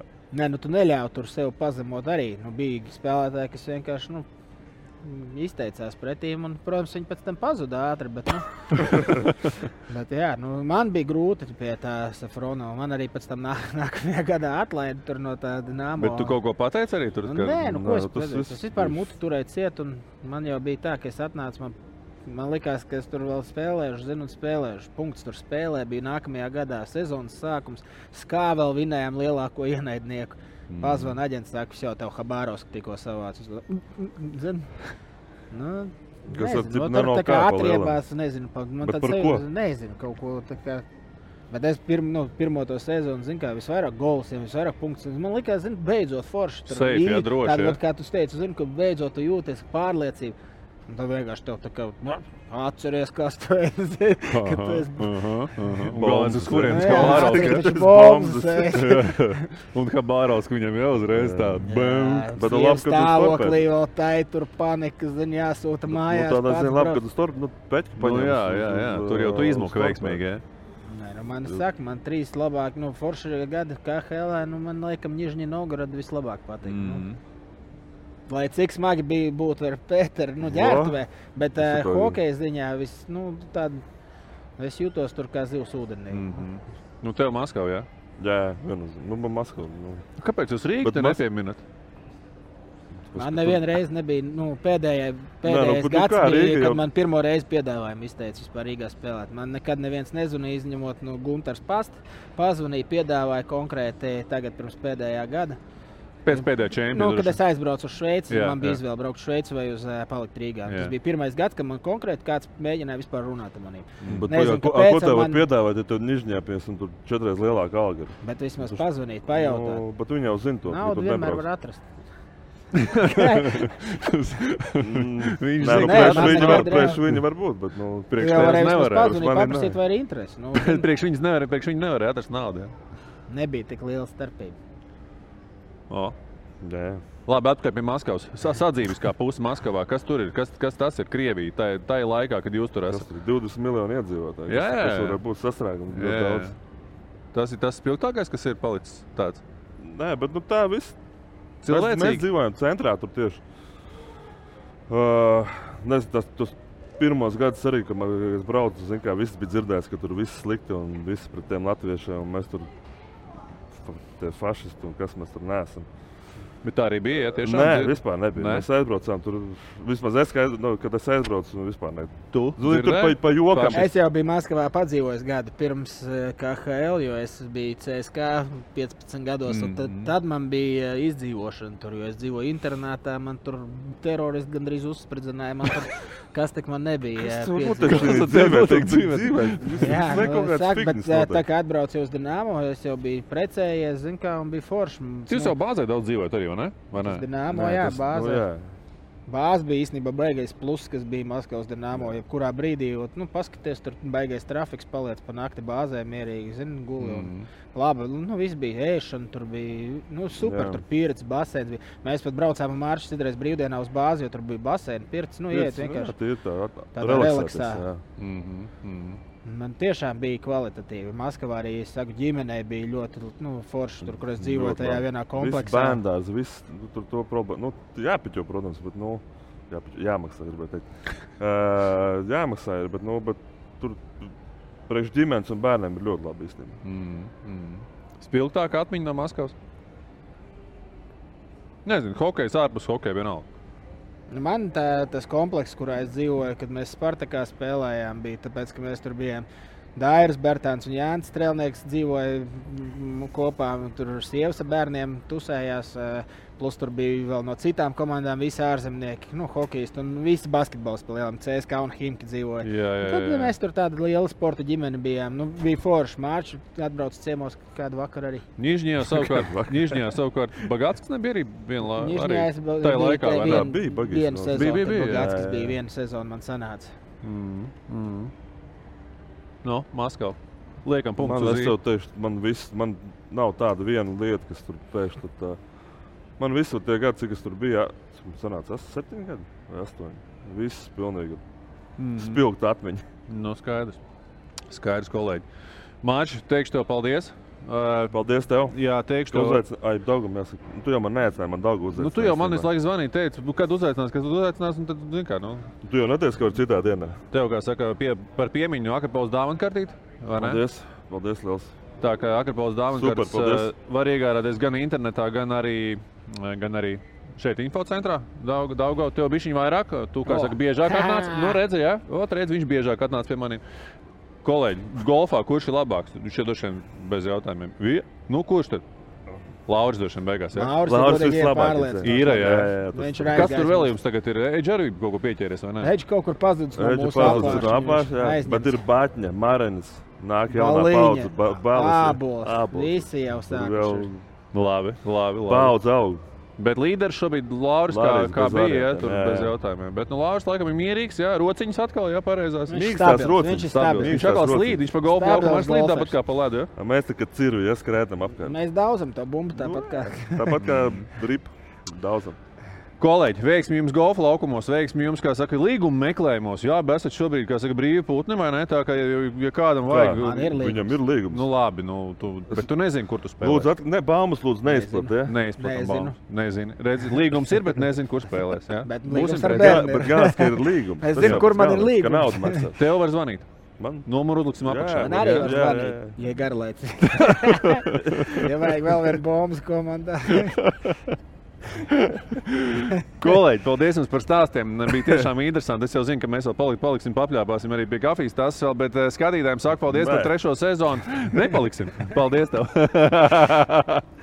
Pietiek. Nē, nē, protams, protams. Skatītāji, paldies par trešo sezonu. Šī bija 70. ex epizode. Es pat neticu, ka tik daudz jau ir, kā saka, aiz muguras. Ļoti ceru tikties ar jums 4. sezonā, vai tas būs augusta beigās, septembrī, oktobrī. To redzēsim, sekojiet informāciju un tiekamies pavisam drīz. Paldies, Čaļ! Paldies!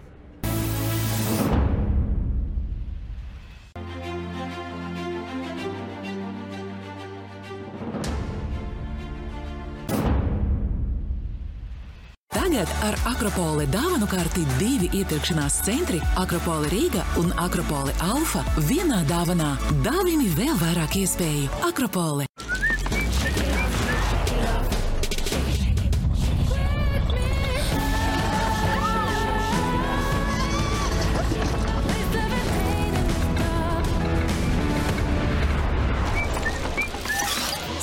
Skaistums klikšķa attālumā ienāc Douglas.CLV. Tode no idejas līdz piegādēji. Jumta un sienu segumi, lietus notekes sistēmas, jumta tilti, sniega barjeras. Viss vienvietā. Cik labi ir satikties ģimenei kopā zem laba jumta. Tode, jumts manai mājai. Kā Senukai piedāvā Smartnet, lojalitātes programma gudrākajiem. Trešdienās, sestdienās un svētdienās vairumam preču mīnus 30%. Reģistrējies kā Senukai LV un turpini saņemt atlaides gan e-veikalā, gan kā Senukai veikalos visā Latvijā. Ķer hokeja azartu kopā ar Biti. Spēlē hokeja spēli Bita.CLV un laimē kārtīgas hokeja fanu balvas. Bita. Latvijas hokeja izlases lielfans jau piecus gadus. Es jau iepriekš eh, esmu saistīta ar disku sportu, tāpēc eh, drusku bija jāpamaina tehnika, un tas viss tā ātri diezgan aizgāja. Man bija viegli, jo es sāku ar frisbiju sākumā. Sarežģīti noteikti nebija, bet eh, vienmēr ir kur tiekties un vienmēr gribās nospēlēt labāk.